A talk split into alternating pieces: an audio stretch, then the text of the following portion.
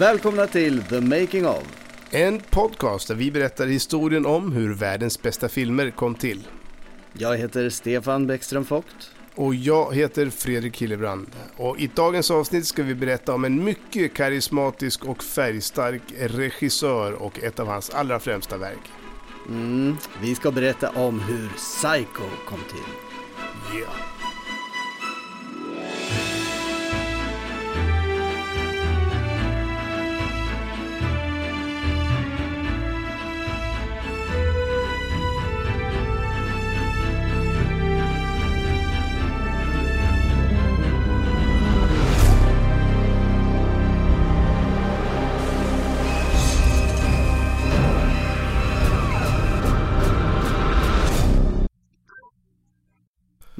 Idag så ska vi prata om Psycho och Alfred Hitchcock och det är vi vansinnigt entusiastiska till att göra för att eh, både den här filmen och framför allt då Alfred Hitchcock som karaktär och mm. regissör är ju en personlig favorit för oss båda. Mm, Otroligt underhållande snubbe kommer vi att få känna. Så här långt så har vi gjort nedslag i eh, det man kan säga modern film, eh, 70, 80, 90 och 2000-tal Eh, Eh, men nu så är det ju dags att göra en, en liten leap of faith och hoppas att vi får med er lyssnare för att kommer, vi kommer bjuda på en riktigt bra historia. Eh, och vi kommer ta oss då tillbaka till en eh, tid då filmen inte var modern på, i brytpunkt mellan 50 och 60-tal. En tid då de flesta av oss inte gick på bio eller ens var födda. Nej, det var vi verkligen inte. Nej, tack och lov för det höll på att säga. Mm. och eh, den moderna filmen hade ju ännu inte fått sitt, eh, sitt riktiga genombrott. Men vi gör det med en film som mycket väl skulle kunna ha varit den första moderna filmen. För den var ju väldigt långt före sin tid, Psycho. Skulle ja, dröja... mycket mer nyskapande än man kanske förstår eh, när man ser den idag. Ja, verkligen. Jag tycker att det är svårt att förhålla sig till Psycho för den är ju så djupt inbäddad i våran kultur att det nästan är omöjligt att föreställa sig hur den uppfattades när den kom. För när vi ser filmen idag så är den ju lite spoilad redan från början. Vi har hört om Norman Bates eller duschscenen eller musiken, musiken allra mest kanske. Mm. Eller Mother då. Ehm, och det går inte att eh, se på Psycho idag så som publiken gjorde 1960, hur, man, mycket man än önskar sig det. Men eh, kanske kommer vi att få någon insikt om hur det var under det här avsnittet. Det är i alla fall målet. Mm. Och ett annat tema som eh, följer den här berättelsen och som vi också tycker är väldigt intressant är ju hur Hitchcock utmanade censuren. För det här var ju en radikalt annan tid vad det gäller censur. Bara några år senare så skulle långåriga hippies ta över världen och förespråka det fria ordet. Men man kan ju hävda att den som verkligen bröt barriärer var en tjock 60-årig gubbe i kostym och slips. Ja, systemet blev disruptat inifrån för att eh, Hitchcock var ju verkligen en del av systemet. Men var ju den som ändå utmanade allting och gjorde saker på ett nytt sätt. Mm. Och nu sa du att det är i brytpunkten mellan 50 och 60-tal. Och det är det ju verkligen. Och det här stora upproret mellan generationerna som skulle komma hade inte riktigt börjat, eller det grydde väl lite grann.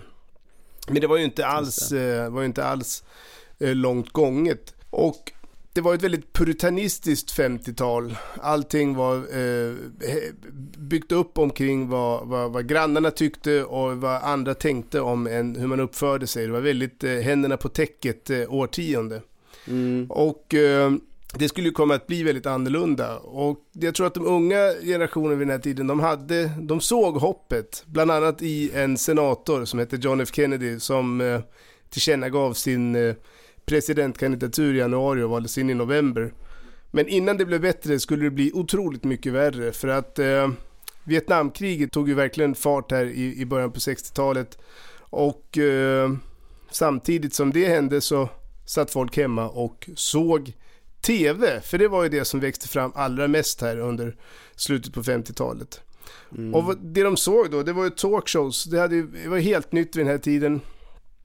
Eh, men det här var även året när eh, man hade tecknade serier i primetime. När Flintstones började rulla runt i sina människodrivna stenbilar. Inom musikscenen så grundades Motown Records det här året och uh, The Rat Pack var ju de som annars var underhållningens absolut mm. största namn. Just det. Men det fanns ju ändå en kung och han hade varit borta en period och uh, i, under sin militärtjänstgöring i Tyskland. Men han återupptog musikkarriären och började återigen rulla sina höfter och gav ut bland annat It's Now or Never. Och när en kung vände hem så abdikerade en annan och det var nämligen Clark Gable. The King of Hollywood som han kallades. Mm. För när John Huston-filmen The Misfits spelades in så skulle det visa sig att vara den sista filmen för både Clark Gable och motspelerskan, den största ikonen som Hollywood har haft, Marilyn Monroe. Mm. Så det var en speciell tid som vi befann oss i. Och det skulle bli mycket mer speciell. Ja, det får man säga. ja, Norman Bates då, han eh, baserades ju på seriemördaren Ed Gein, vilket också Leatherface i Motorsågsmassakern och Buffalo Bill också i När lammen tystnar eh, gjort. Karaktärer som kan tyckas helt väsensskilda ja. och framförallt eh, skulle man väl säga då eh, Norman Bates och Leatherface. De, det har jag aldrig riktigt förstått egentligen varför, hur, hur de kan hänga ihop. Så det kan vara värt att, att kika på den här förlagan lite så förstår man kopplingen. Ed Gein bodde i Plainville, Wisconsin, ett litet samhälle på 700 invånare på landsbygden i norra USA. Beläget i korsningen eh, av två landsvägar och Wisconsin River. Det var liksom på vischan i närheten av egentligen ingenting. Nej. Och Gin var traktens byfåne och ändå så var han en del av samhället. Folk anlitade honom för enklare ärenden som att hämta saker eller passa deras barn.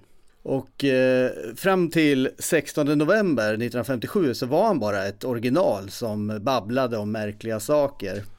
Men eh, den dagen så ändrades allt med besked.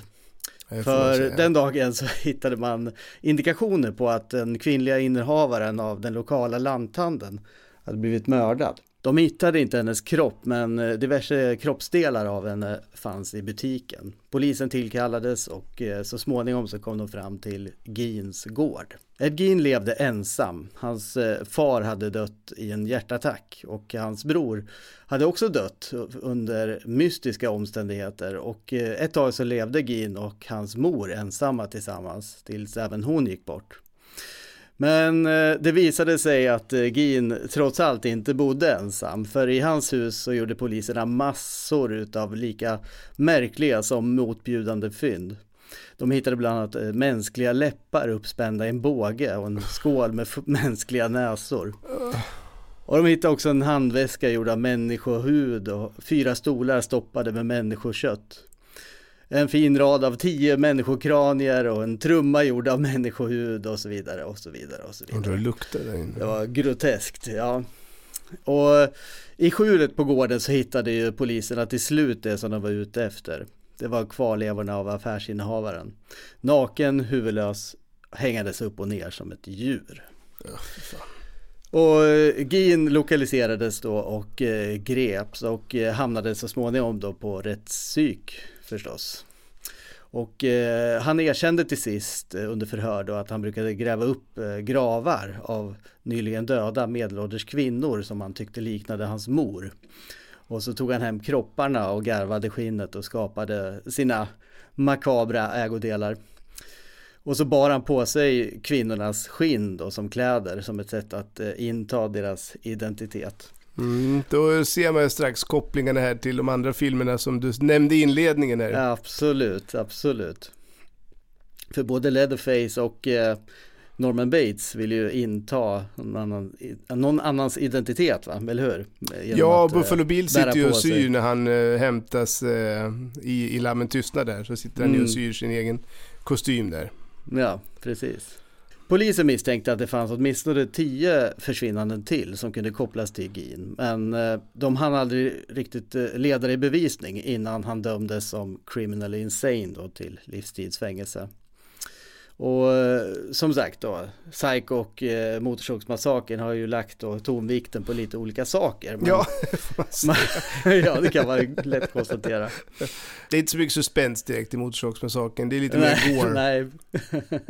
Så eh, Norman Bates var alltså baserad då på den här Ed Gein. En som också blev eh, fascinerad över fasorna som mötte poliserna på Geens gård var skräckförfattaren Robert Block som bodde bara sex mil därifrån.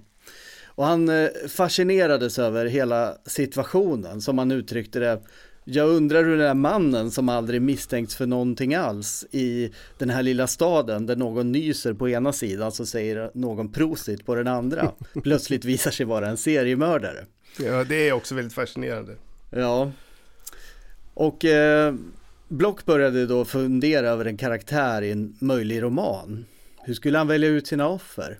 Han kom på att eh, han borde vara motellägare för då hade han ju lätt tillgång till främlingar. Och vid den här tidpunkten så var han ju inte medveten då om att eh, också var gravplundrare som kunde få tillgång till kroppar på, på det sättet så att säga.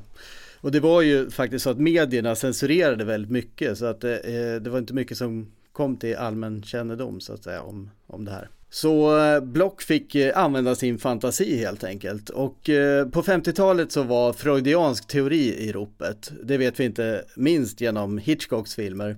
Så enligt Block så var det med hjälp av den som berättelsen formades.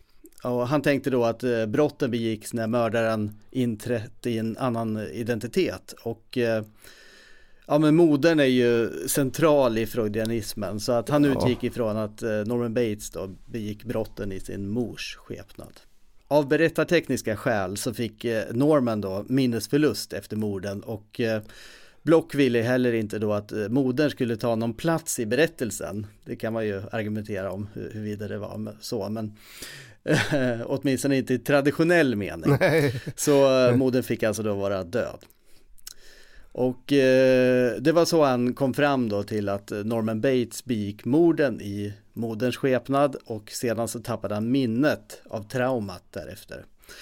Och eh, det skruvade tankesättet här då som han följde ledde ju till att eh, Norman Bates hade dödat sin mor och förvarade hennes lik i sitt hus. Inte helt olikt Gin själv. Och sakta men säkert så modellerades berättelsen fram på, på det här sättet då. Hade Gin grävt upp sin mamma också? Det vet jag faktiskt inte. Nej. Tänkte det vet jag inte. Alltså det, och det var ju inte, det, som sagt det var mystiska omständigheter, eh, broderns ja, dödar. Och det kan, alltså det finns ju då in, insinuationer om att han hade dödat sin bror. Men Uh, och den ska vi säga då att Bates Motel, tv-serien, utforskar ju det här brodersdynamiken och mamman också. Ja, just det. Just det. Men, uh, men uh, jag tror att mamman dog av, av, i någon form av hjärtinfarkt eller Jaha, sånt där. Alltså okay, naturlig okay. död i alla fall. Ja, ja. Men det hade ju varit, vi, vi, vi, vi, får, vi, får, vi kan spekulera i om huruvida han har grävt upp henne också då. Eller, ja. eller om hon fick vila i frid precis. Ska man tro tv-serien då så, så ja, sparar han ju hem, henne hemma bara. Ja. När hon hade dött. ja. Eh, Block då, han skrev ju då populärromaner, han var ju etablerad författare och eh, han var angelägen till att eh, anpassa sig till de konventioner som ändå fanns på den tiden. Så han måste ha en kvinnlig huvudkaraktär vid sidan av den manliga, för så såg ju konventionen ut. Och eh, då kom ju då Blocks eh, strike of genius.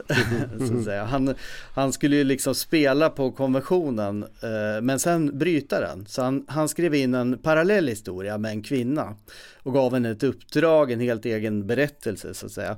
Och sen då en tredjedel in i berättelsen så, så dödade han henne. Det blev alltså då Norman Bates första offer. Och eh, läsarna då som hade investerat en massa känslor i den här kvinnan och hennes berättelse skulle ju bli helt överrumplade av denna plötsliga vändning. Mm, det, det, är väldigt bra tänkt. Det är väldigt det, fiffigt. Det, det, är fiffigt. Ja, och det är fan nytt, det. Nytt och fiffigt, ja. får man säga.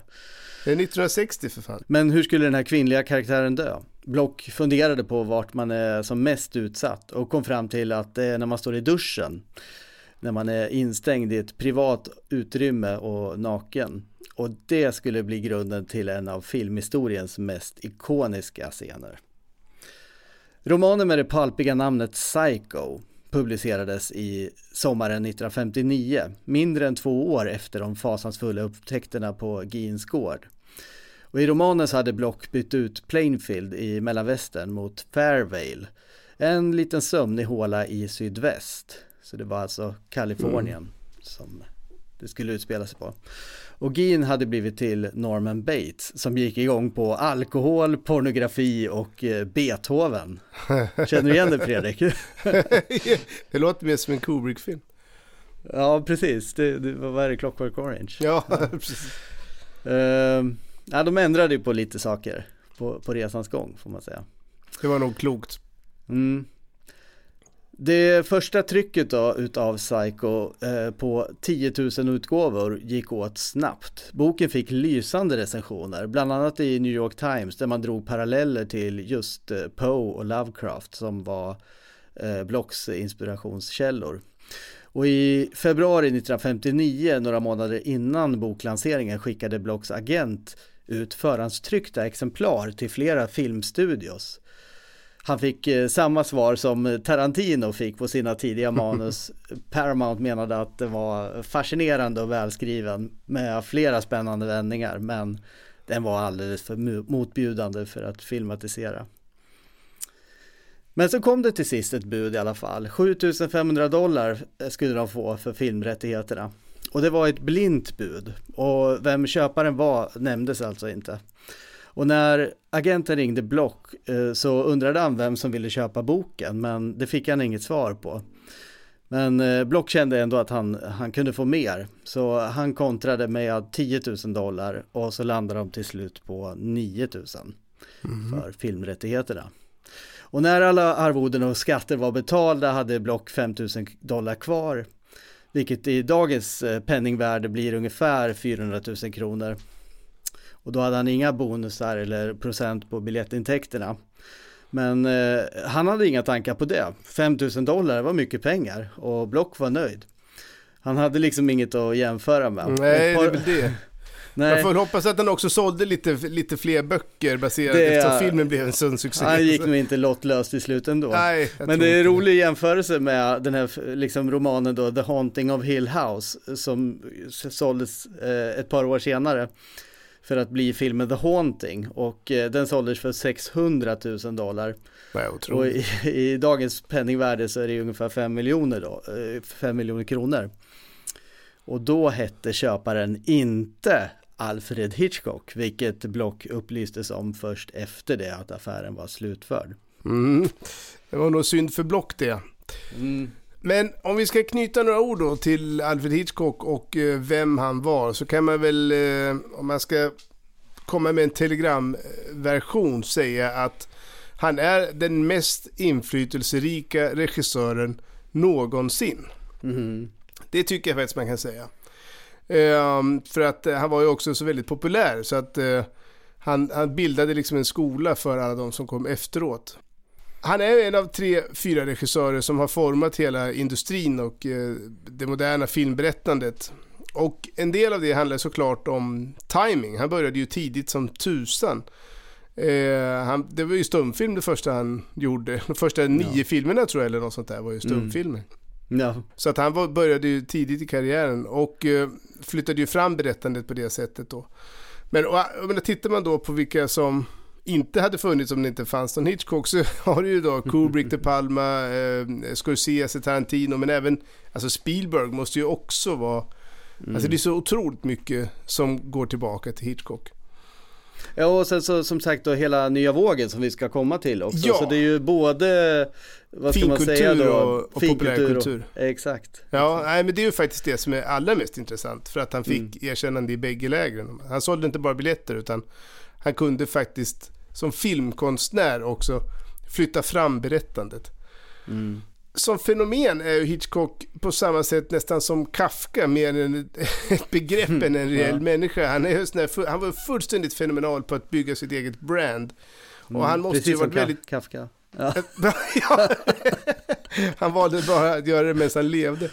Men ja. eh, han var, måste vara väldigt förtjust i kändisskapet för att han, det verkar ju som att han tackade ja till, eh, till alla intervjuförfrågningar som han fick. Ja. Och så hade han ett väldigt karaktäristiskt utseende och uh, otroligt uh, finurliga svar i alla intervjuer. Och han presenterade mm. ju sina egna uh, filmer. Han dök upp som cameos. Eh, omtalade sig själv i tredje person han pratade eh, och sättet han pratade på för det första då på en väldigt brittisk engelska och för det andra mm. ungefär i samma tempo som Leif GW Persson. Mm. Och det, han, han, pratar också, det kommer vi att märka sen, han, hans sätt att prata till eh, i intervjuer är ofta som en, en form av berättelse eller en saga ja. som han berättar till, till intervjuaren. Liksom. Ja, och där Hitchcock är en karaktär. Alltså han ja. säger ju aldrig jag, utan han säger ju liksom Ja, eh, så att det var, han var väldigt, eh, positionerade sig själv väldigt mycket eh, publikt. Mm. Det här personliga brandet då. Och även om det fanns många som insåg hans oerhörda begåvning och förmåga att flytta fram då, framförallt spänningsgenren får vi ju säga, mm. men eh, filmberättande generellt, så upplevde han inte den respekt och det erkänn erkännande som han skulle få senare då. Han nominerades eh, till Oscar för bästa regi fem gånger, men fick aldrig någon statyett. Och den enda film han regisserat som vann för bästa film var Rebecca, som var 1940. Men den Oscarn blev ju hämtad på scen av David O. Selznick, hans... Mm. Och Som de Hitchcock vänner. hatade. Nej, ja. precis. De, nej, de, var, de skilde som ovänner. Ja. ja. men det är fascinerande då när man tänker på, jag menar nu har vi ju snackat om Kubrick och han, han med att göra kanske åtta mästerverk eller någonting. Uh, uh, något i den stilen va. Och uh, Hitchcock, han har ju, han är, alltså, en, en, produktion på över 50 filmer. Mm. så otroligt produktiv. Ja. Ja, och verkligen. det är lite olika, jag har varit inne och kollat på så jäkla många sidor. för att se precis hur många filmer han hade gjort. Några hävdar att det är 52, andra att det är 56.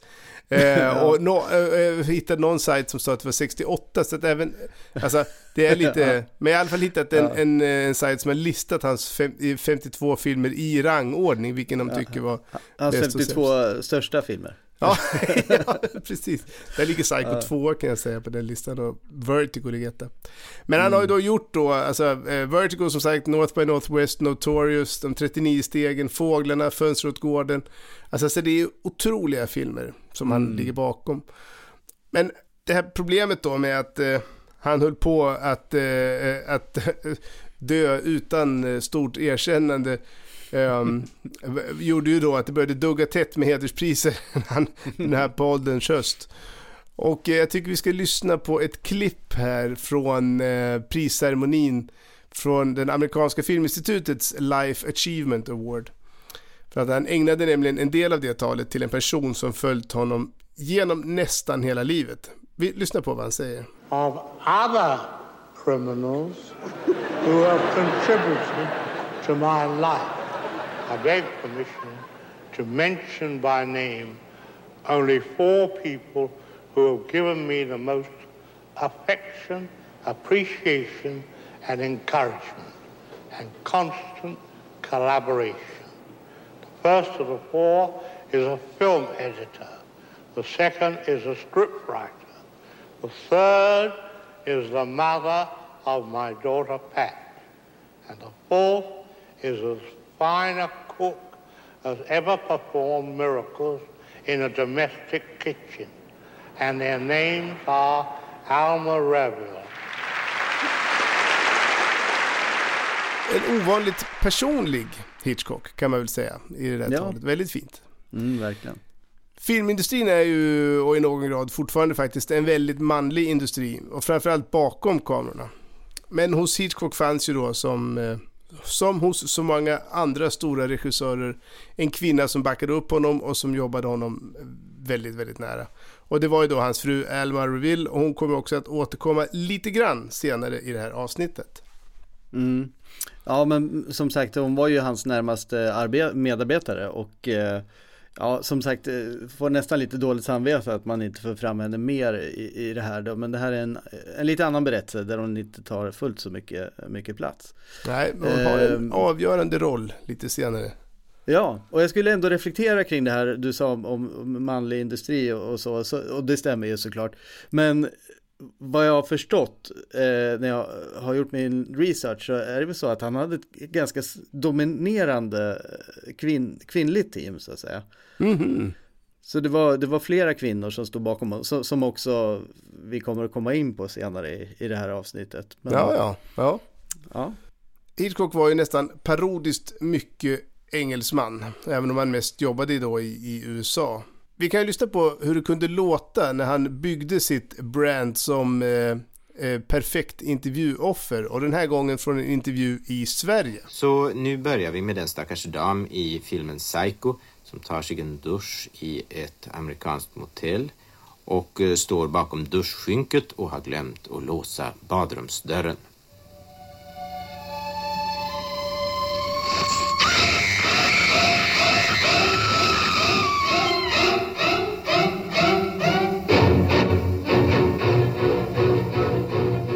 Sensmoral där, det borde väl vara lås alltid badrumsdörren om ni ska duscha. Men eh, just det där ljudet representerar filmens första mord. Jag frågade Alfred Hitchcock när jag träffade honom om just eh, de här scenernas effekt på mycket unga åskådare i USA. Som bekant kan vilka småbarn som helst gå på vilken bio som helst och titta på mordscener som sen i svensk censur inte bara klipps bort för att skydda små barn utan även klipps bort för att skydda 55-åriga bolagsdirektörer och sådant. Det gällde således filmen Psycho och de små barnen. Varsågod Mr Hitchcock. Ja men det här är en intervju i radioprogrammet Biodags från 1960 där Torsten Ljungstedt intervjuar Alfred Hitchcock. Och eh, Ja, vad ska vi säga? Röster från en annan värld i alla fall. Jag tycker ja. vi kan eh, ändå lyssna på Hitchcocks utläggning här om Psycho och de små barnen. We have one scene in Psycho which is uh, a, a, murder scene. Uh, they don't usually occur in Hitchcock films. Uh, they always have the body is there after the murder. Yeah. But in this case we do show it for some reasons. And um, a little boy came to me. He was about seven years of age. Uh, and uh, in the street in Los Angeles, and he said, uh, "Mr. Hitchcock, in that scene in Psycho where the murder takes place, what did you use for blood?" Intervjun är ju väldigt underhållande och eh, särskilt i slutet då ja. Ljungstedt går igenom en journalists värsta mardröm. Ja. Låt oss lyssna. Mr Disney No, I want to tell you, Mr. Disney, you just mentioned, he has one advantage over me. Yes. If I don't like the actor, I'm stuck with the actor. Yes. Mr. Disney, if he doesn't like the actor, tears him up. Mm. Hitchcock hade ju en, eh, ett speciellt förhållande till sina skådespelare, eller vad säger du Fredrik? Ja. Men det är lite avundsjuk. Fan vad snabbt han finner sig i en, en situation som kunde varit så pinsamt, men han räddar ja. båda två på något sätt. Ja, verkligen. Det, det, är väldigt, väldigt snyggt. Mm.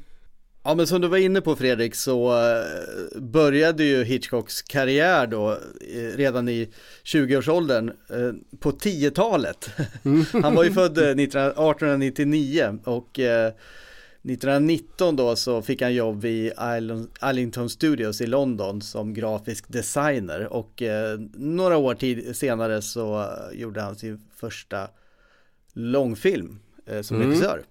Sen var det ju så här att han drömde ju redan tidigt om att få åka till Hollywood och göra film och han, han drömde väldigt mycket om USA och New York och, och Los Angeles och föreställde sig hur saker och ting var där. Säkert mytomspunnet.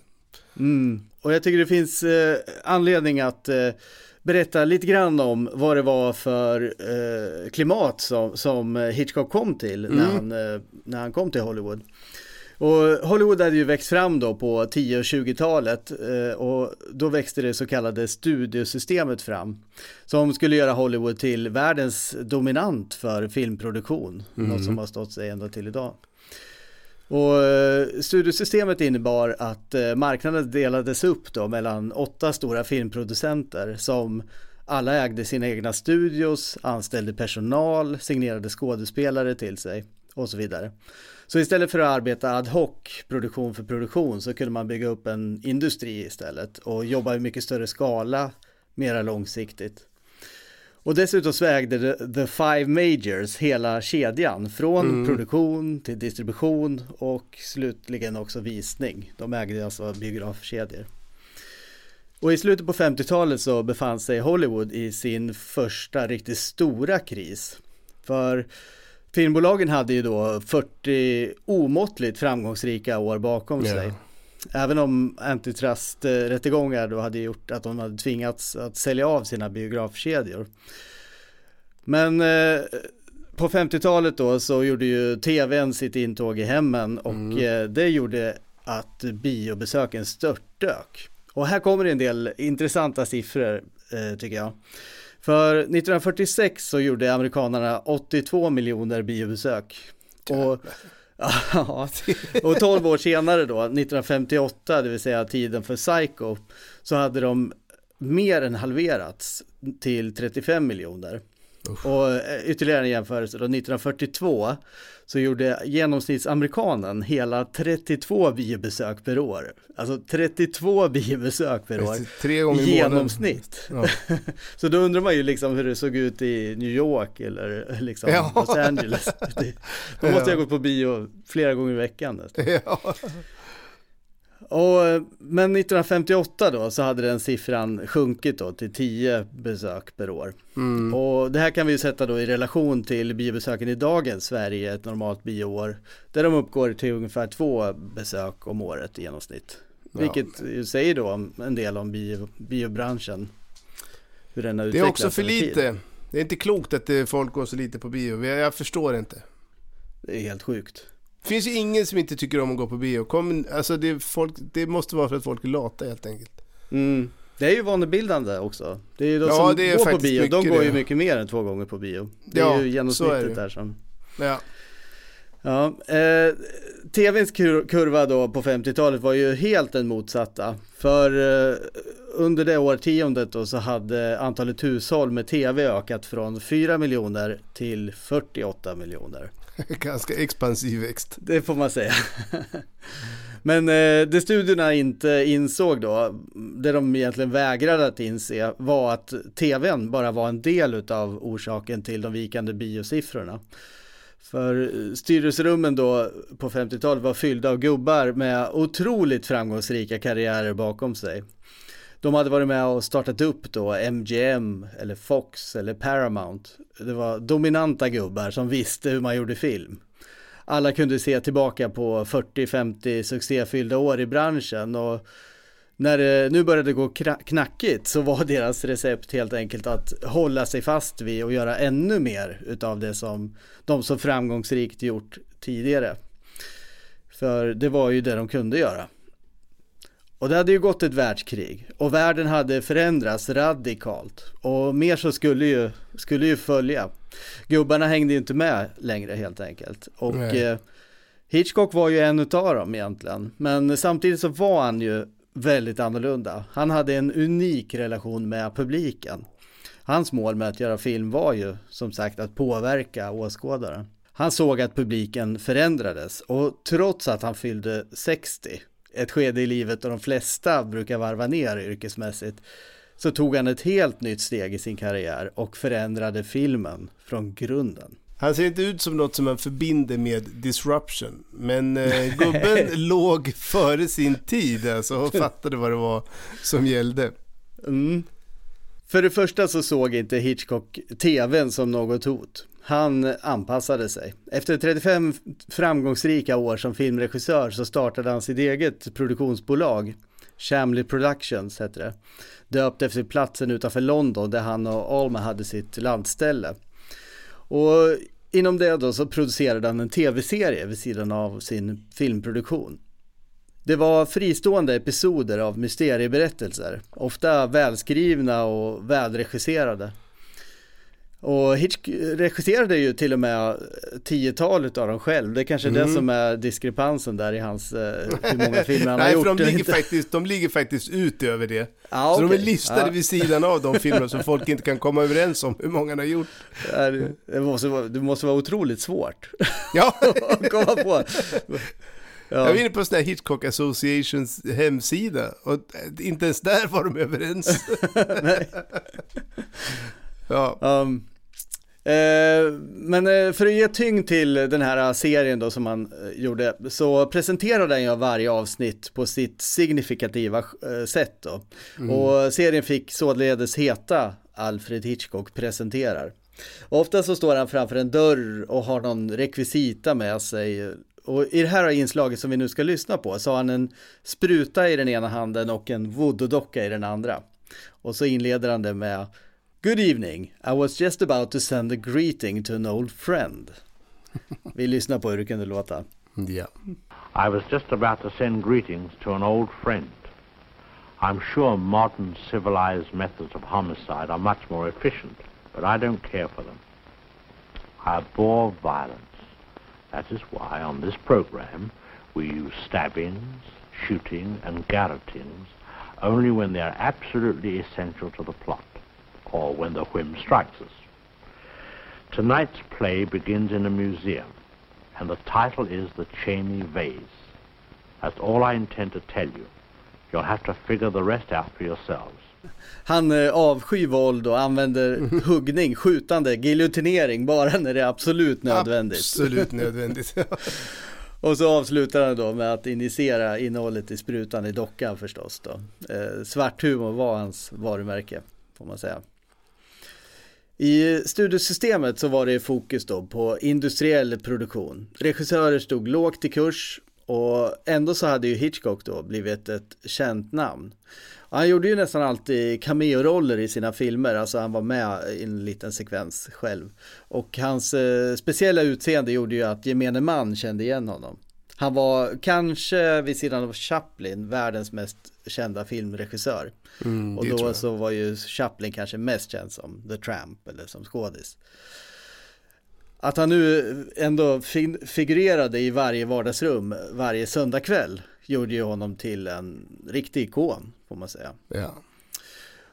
Hitchcock visste ju att eh, även om Hollywood inte var beredda på det så skulle filmen behöva förändras. Och det hade ju börjat redan i Europa.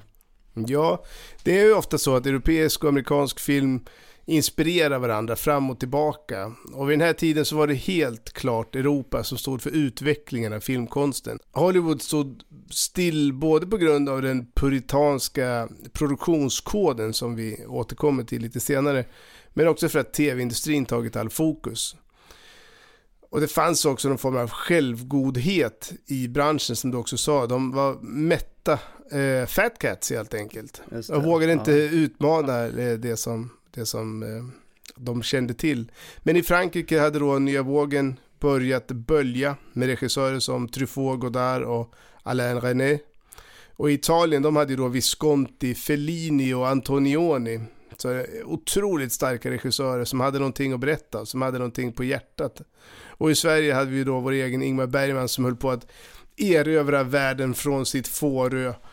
Och amerikansk film kändes torftig, schablonaktig och förutsägbar. Ja, det skulle ju faktiskt dröja ett helt årtionde tills eh, USA eh, la sig i pole position.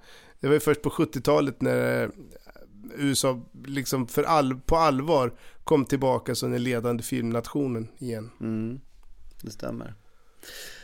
1954 så slöt Hitchcock ett eh, niofilmsavtal med Paramount och eh, det var ju hos dem som hans karriär pikade, såväl kommersiellt som kreativt. Han hade gjort Mannen som visste för mycket, Fönstret Gordon och North by Northwest där. Han hade även gjort det som eh, av det brittiska filminstitutets tidning Sight and Sound anses vara världens genom tidernas bästa film. Vertigo. Men eh, den hade ju floppat hos såväl publik som, som kritiker. Och nu hade Hitchcock bara en enda film kvar i sitt kontrakt och eh, planen var att det skulle bli rättegångsthrillern No Bail for the Judge där Audrey Hepburn skulle spela en kvinnlig advokat som skulle bevisa sin fars oskuld. Ett eh, klassiskt Hitchcock-tema, man kan nästan föreställa sig hur den filmen skulle ja, ha blivit. ja. Men det blev ju inte för att eh, Hepburn blev gravid och eh, då tappade Hitchcock intresse för projektet. Men det var nog inte bara Hepburns frånfälle som gjorde att han la det på hyllan.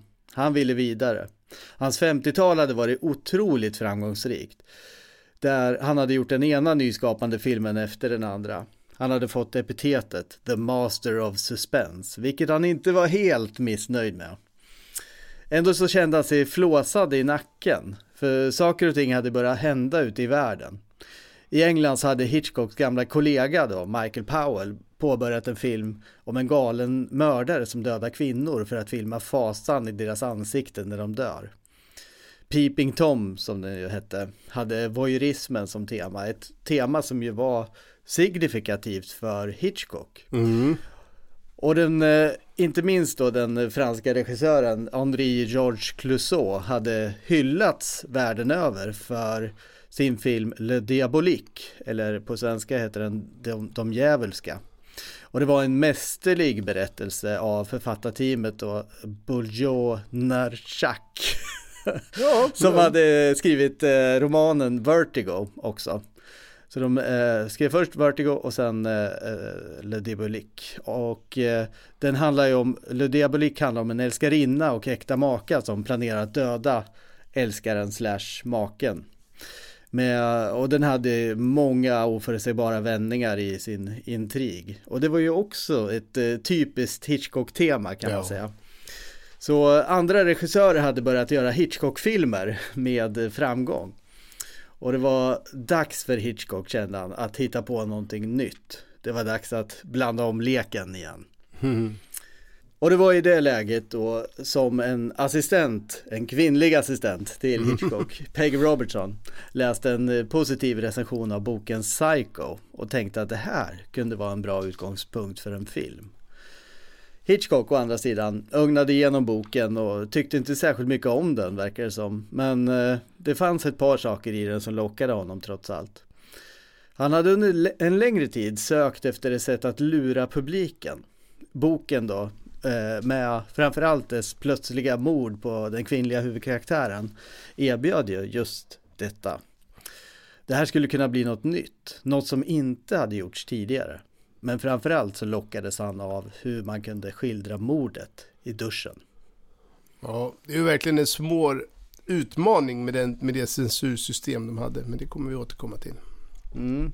Ska vi ta och lyssna på en dialog som man har med eh, François Truffaut om hur man gör film på Mm. en dålig bok? Just det, och det är en översättare med. Ja, precis.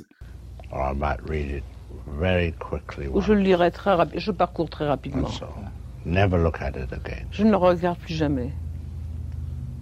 Mais enfin, qu'est-ce qui vous a intéressé dans celui-là? But what attracted you to this one then?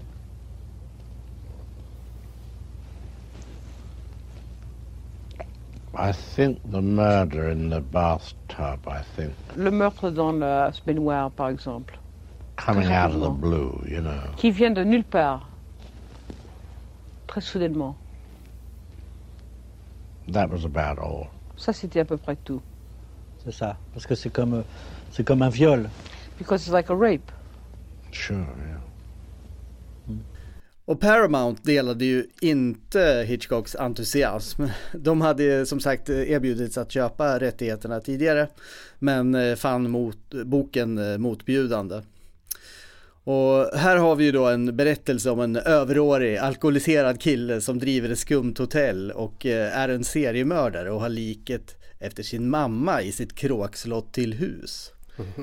Det kanske inte var den berättelsen som de tyckte passade in i Nej. Paramounts bibliotek. Eh, Frank Freeman då, 69 år och Barney Balaban, 72, var de som bestämde på Paramount vid den här tiden. Och de ville absolut inte se Psycho gjord. När de sa nej så gick Hitch ändå vidare och köpte upp filmrättigheterna via sitt eget bolag då, eh, Chamley Productions. Freeman och Balaban sa att det inte går att spela in eh, Psycho hos dem, för alla studios är upptagna. Men alla visste att det var ju inte skälet egentligen. Men ljuga då får man fan ljuga bra. Det där är ju slarvigt alltså. Svepskäl. Klåpare. Det var nu som eh, Hitchcocks agent då, Lou Wasserman, gjorde ett genidrag. För han föreslog att Psycho skulle kunna vara en Hitchcock-film istället. Där Paramount bara hade 40% av ägandeskapet. Hitchcock skulle regissera filmen utan sitt vanliga regissörsarvode på 250 000 dollar. Och så skulle han göra det självfinansierat också med en låg budget.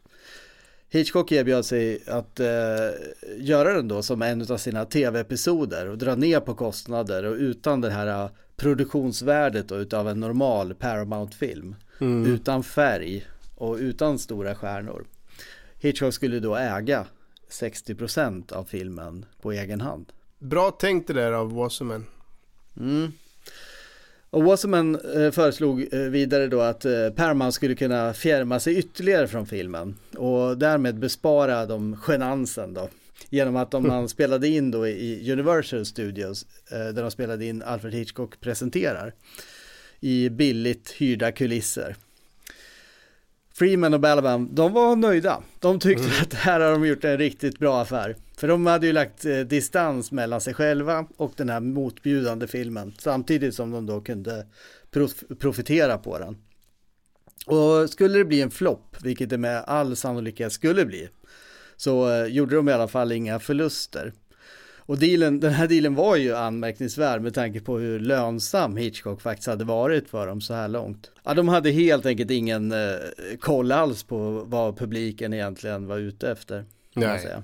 Nej, visst. För Hitchcock då så var ju konsekvensen utav den här dealen otrolig på många sätt. För, för första gången då i sin karriär eh, så hade han möjlighet att bli rik på riktigt. Samtidigt så fick han själv finansiera filmen vilket innebar ju då att han satte sitt eh, privatliv på spel. Han levde ett eh, privilegierat liv, det var han mer än medveten om. Under inspelningen av Psycho till exempel så var det ju inte ovanligt då att Hitch, hans dotter Pat och utvalda medarbetare, Janet Lee, en av dem säkert, kunde avnjuta en eh, måltid med vin och avec till lunch. Och det var ju inte vilket vin som helst heller. Han drack ju bara det finaste Montrachet-vinet. Direkt importerat från Frankrike förstås. Det är klart. Och han hade en otrolig vinkällare Hitchcock i sitt hus där i Bel Air. Och eh, ett nätverk då utav restauranger och vingårdar som han skaffat sig då från he över hela världen då som han importerade ifrån. Och under inspelningen av Psycho ringde han den världsberömda restaurangen då Maxim i Paris och beställde in deras utsökta anklever. Och eh, Maxim då fick leverera den till flygplatsen i Paris där ett plan väntade som flög den till LA Airport, gav lasten till Hitchcocks chaufför som sedan körde måltiden till Universal Studios där Hitch precis hade brutit inspelningen av Psycho. Dags för lunch. ja, så ska det vara. Så ska det vara. Flådigt och bra. Skulle Psycho då bli en flopp på samma sätt som Vertigo till exempel så skulle ju han och Alma få säga adjö till sitt privilegierade liv med det här fantastiska huset som de hade då i Bel Air som sagt. Eh, importerade viner och delikatesser och fina middagar på fina restauranger. Det vill säga allt som Hitchcock levde för. Anklever och Montrachet. Ja. Men eh, även om eh, Hitchcocks eh, privatekonomi då var inblandad så var det ju inte egentligen det som stod på spel. Det var ju inte för att mm. tjäna pengar som han tog risken att göra Psycho. Det var ju bara en konsekvens av, av att han kände sig tvungen att eh, ta det här steget. Han hade ju annars kunnat göra då No Bail for the Judge och fortsatt i samma hjulspår i resten av sin karriär och eh, det med all heder får man ju säga. Han har ju trots ja, allt ändå gjort eh, ganska många bra filmer innan.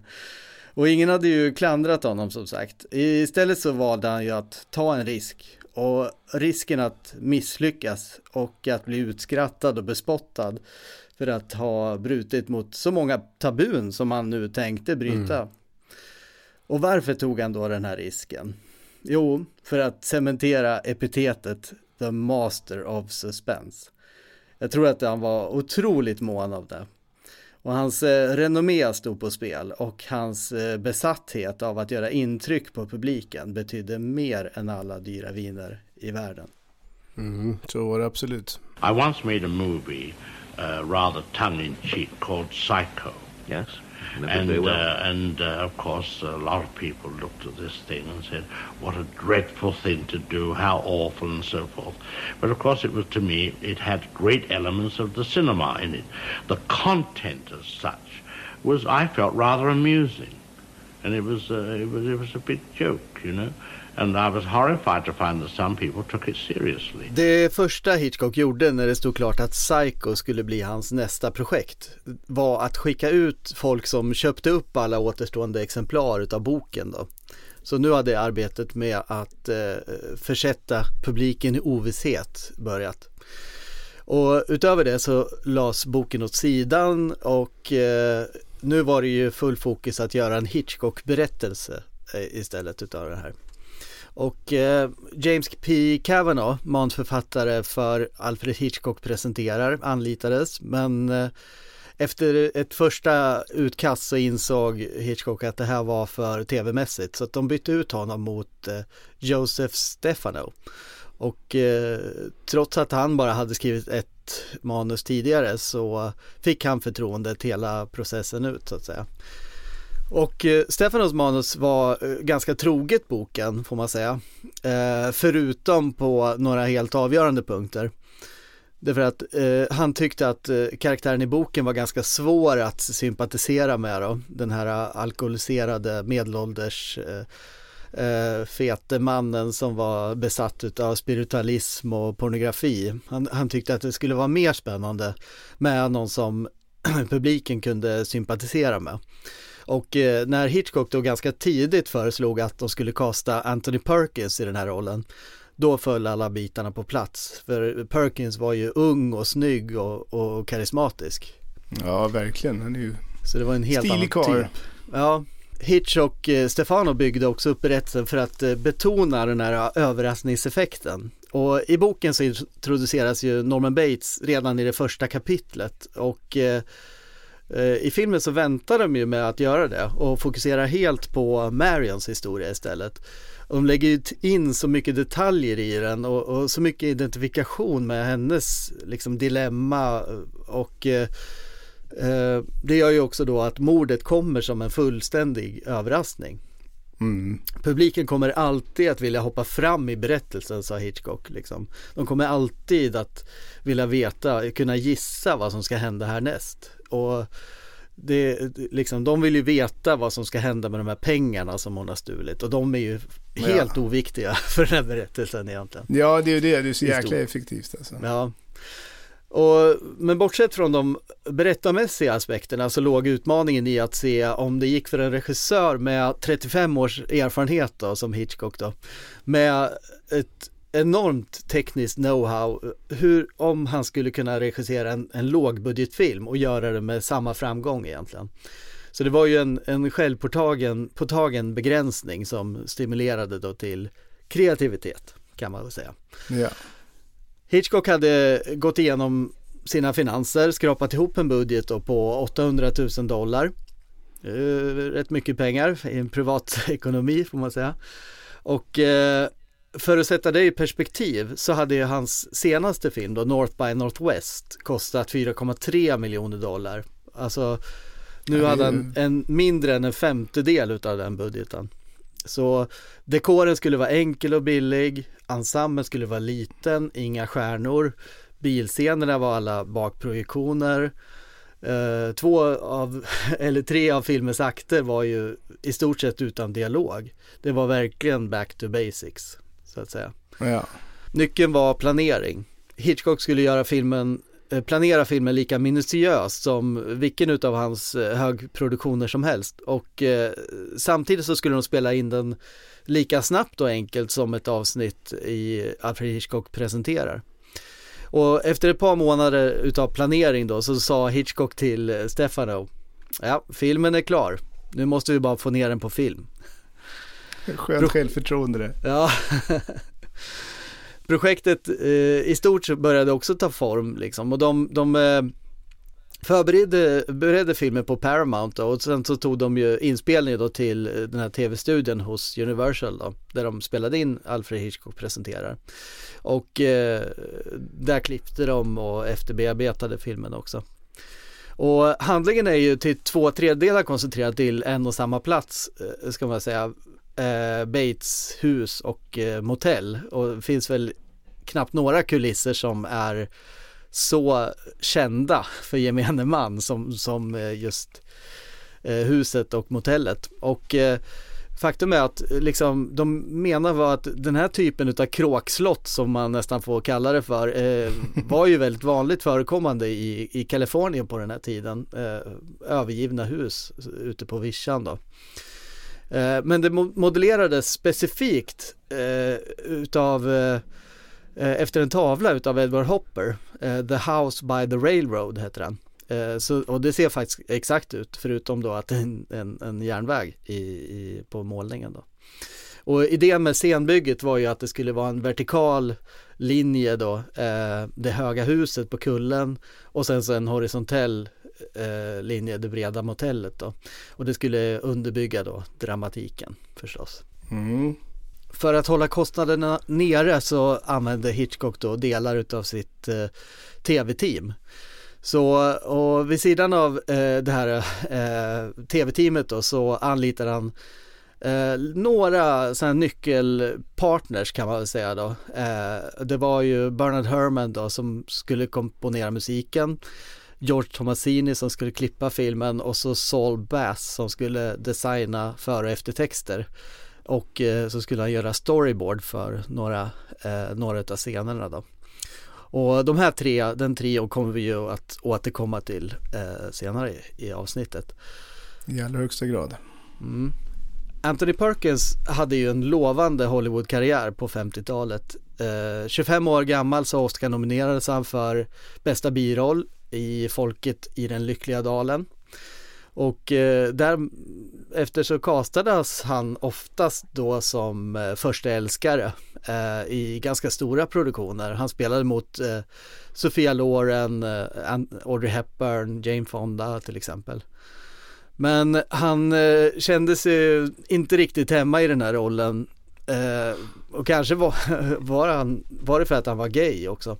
Men eh, utöver det så liksom var ju en all, helt annan typ av, av karaktär. Eh, han var inte den här eh, okomplicerade endimensionella personen som eh, passar i den typen av roller kanske. Utan eh, Norman Bates däremot, den var han helt besatt utav. Han gick ju in till 100% i, i rollen som eh, märklig, läskig kuf och eh, hans eh, filmstjärneutseende blev ju en perfekt kontrast till eh, det här. Och där man faktiskt kunde föreställa sig en relation då mellan Marion och eh, Norman till och med. Och eh, Hitchcock kom ju bra överens med Perkins, eh, de, de gillar varandra helt enkelt. Och eh, Perkins skulle spela Norman Bates och han gick med på ett arvode då på 40 000 dollar ungefär. Ja, men Stefan, du sa ju att han var homosexuell, men han hade väl familj och så, så det var väl aldrig öppet, eller? Nej, alltså att vara homosexuell på den tiden handlade ju om att dölja sin läggning tyvärr. Eh, och det var ju komplicerat för Perkins, för han gick i psykoterapi för att bota sin läggning. och eh, jag tror till och med att hans terapeut inte var särskilt diskret med, med sina, sina filer om, om Perkins heller. Men i alla fall, 1972 så träffade han den 16 år yngre kvinnliga då, fotografen och modellen Barry Brandonson, Berenson, sorry, eh, som han gifte sig med och de fick ju då två, två barn tillsammans. Så han, han levde eh, ett traditionellt svenssonliv.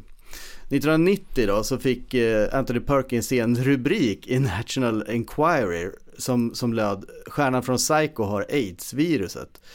Och förfärad då så gick eh, Perkins och testade sig och det visade sig ju att han var HIV-positiv. Och det visade sig att han hade gjort ett blodprov tidigare samma år och eh, då hade de sålt det här blodprovet då, illegalt naturligtvis, till tidningen då som ville göra en rubrik utav det. Fy fan. Ja, det är för jävligt. Innan GDPR där, ja. Ja, det, det kan man ju gott konstatera. Två år senare då, under inspelningen av Psycho 4 då, han hade hunnit med ganska många Psycho-filmer, så dog ju Perkins i, i sviterna då utav, utav lunginflammation, bara 60 år mm. gammal. Mm. Ett livsöde, får man säga.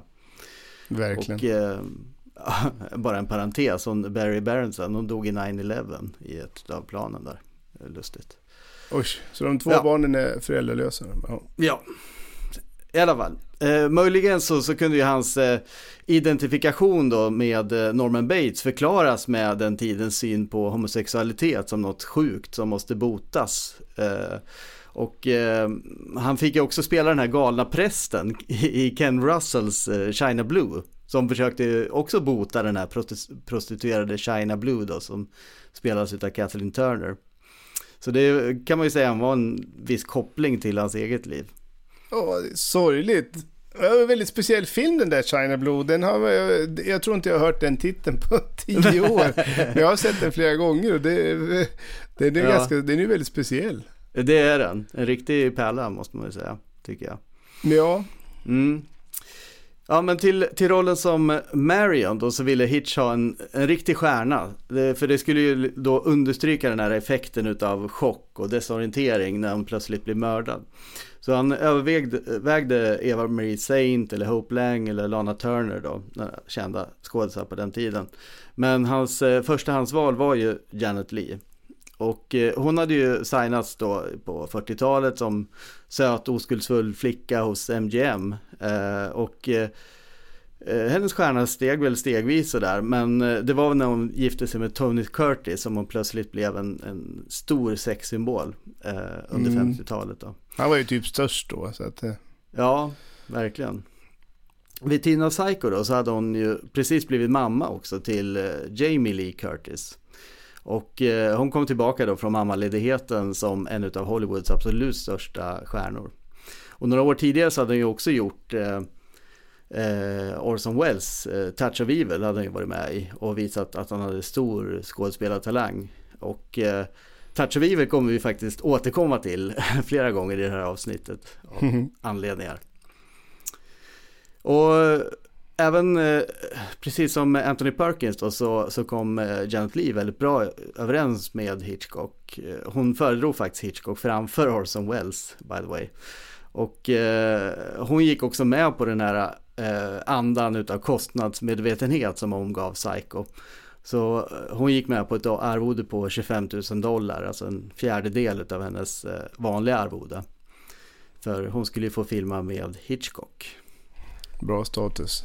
Och Hitchcock visade ju tydligt att vilka det var som betydde någonting för honom. Eh, och som engelsman så var han ju väldigt hierarkisk och eh, bland skådespelarna fanns det ju tydliga, ja, tydliga hierarkier helt enkelt. Och, och John Gavin då, han blev ju liksom utfryst och kallad för the stiff.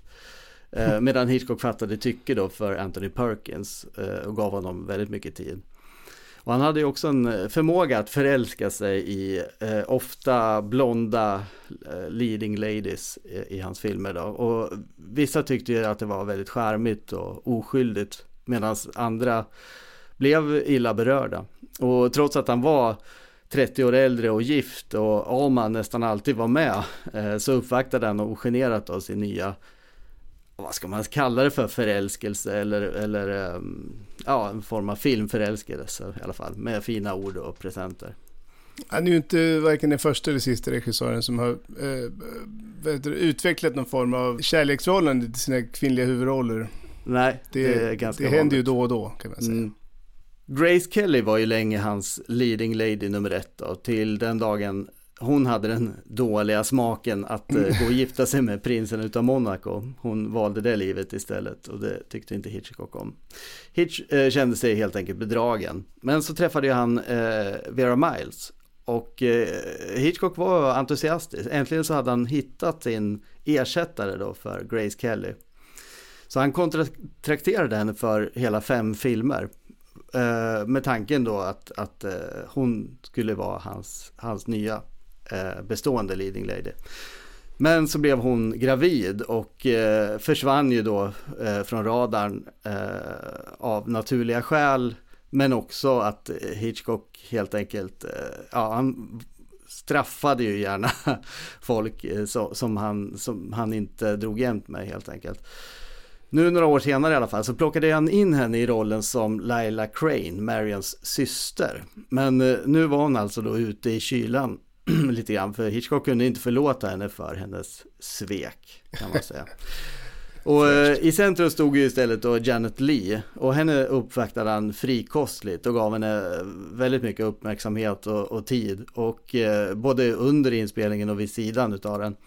Och eh, Janet Lee kom alldeles utmärkt överens med Hitchcock trots Vera Miles varningar. De, hade, de var ju vänner sedan tidigare. Men eh, castingen var ju på plats, manuset var färdigt. 12 dagar innan inspelningens start så skickade Hitch in manuset till The Motion Picture Association of America som var kopplat till Hayes Office och eh, en sorts eh, självreglerande Code of Ethics organisation bildad av filmindustrin 1930. Nu vill jag höra vad, vad det här handlar om. Ja, men det är ju den här omtalade produktionskoden som jag var inne på förut som eh, ju var en form för självcensur egentligen som Hollywood införde för att försöka reparera sitt lite blackade renommé. Filmindustrin hade varit eh, under attack från eh, den kristna, det kristna USA. För den hade ansetts omoralisk och dekadent och eh, i den här nya framstormande industrin då uppstod en rad skandaler, framförallt i, under det dekadenta 20-talet. Och bland annat så misstänktes då skådespelaren eh, Fatty Arbuckle, han blev också åtalad för en våldtäkt som ledde till döden av en annan skådespelerska mm. som heter Virginia Rapp, eh, Rappey, eller hur man uttalar det. Han friades men hela processen satte liksom Hollywood under lupp och för att inte stängas ner som industri så valde man helt enkelt att ha en process för en form för självcensur. Och det skulle då leda till en högre moralisk nivå på filmerna. Mm. Alltså mindre kritik av industrin och därmed överlevnad för hela branschen. Och han som fick ansvar för att leda det här arbetet, han hette Will Hayes. Det är därför man kallar den för Hayes. Eh, Hayes Office, ja. Mm. Hayes Office, ja. Och han var presbyterian och styrelseordförande i branschorganisationen Motion Picture Producers and Distributors of America, MPPDA. Ja, man älskar de här långa tit ja, titlarna. det finns ingen som är bättre på det än jänkarna. Och första steget i det här, det var då en lista på 37 punkter med dos, nej förlåt, en lista på 37 punkter med don'ts and be carefuls. Alltså saker man skulle undgå i film helt enkelt. Vissa var kloka, alltså som att man inte ska filma nakna barn till exempel. Men andra är ju lite svårare att förstå idag. Till exempel då att man inte fick använda svordomar som innehåller religiösa eh, värderingar. Användandet av droger, alltså Pulp Fiction hade varit svårt att göra vid tiden. Eller miscegenation, alltså rasblandning. Alltså, bara det att använda ordet raser om människor. Men det var förbjudet helt enkelt att visa ras, rasblandning som man kallar det. Men produktionskoden, Hayes Code då, som vi känner den omtalar, eh, och omtalar den mest, kom 1934. Och det innebar att alla filmer redan från manusstadiet skulle ha en godkännande, eller skulle gå igenom en godkännande process. För att få en stämpel som gjorde att den kunde visas i, i biografen. Mm. Och Hayes själv han utpekade Joseph Breen till att stå i spetsen för censuren. Han blev på många sätt liksom synonym med censuren i Hollywood. Och det var ju en dans mm. att komma förbi censuren. Och Hitchcock hade ju varit ganska fiffig vid flera tillfällen. Att mest känt är det väl kanske när Ingrid Bergman och Cary Grant eh, kysstes i eh, mästerverket Notorious. Mm. För på den här tiden så fick en kyss inte vara mer än tre sekunder. Det är, det är lustigt att definiera det så skarpt. För att då gick man väl liksom från någon form av...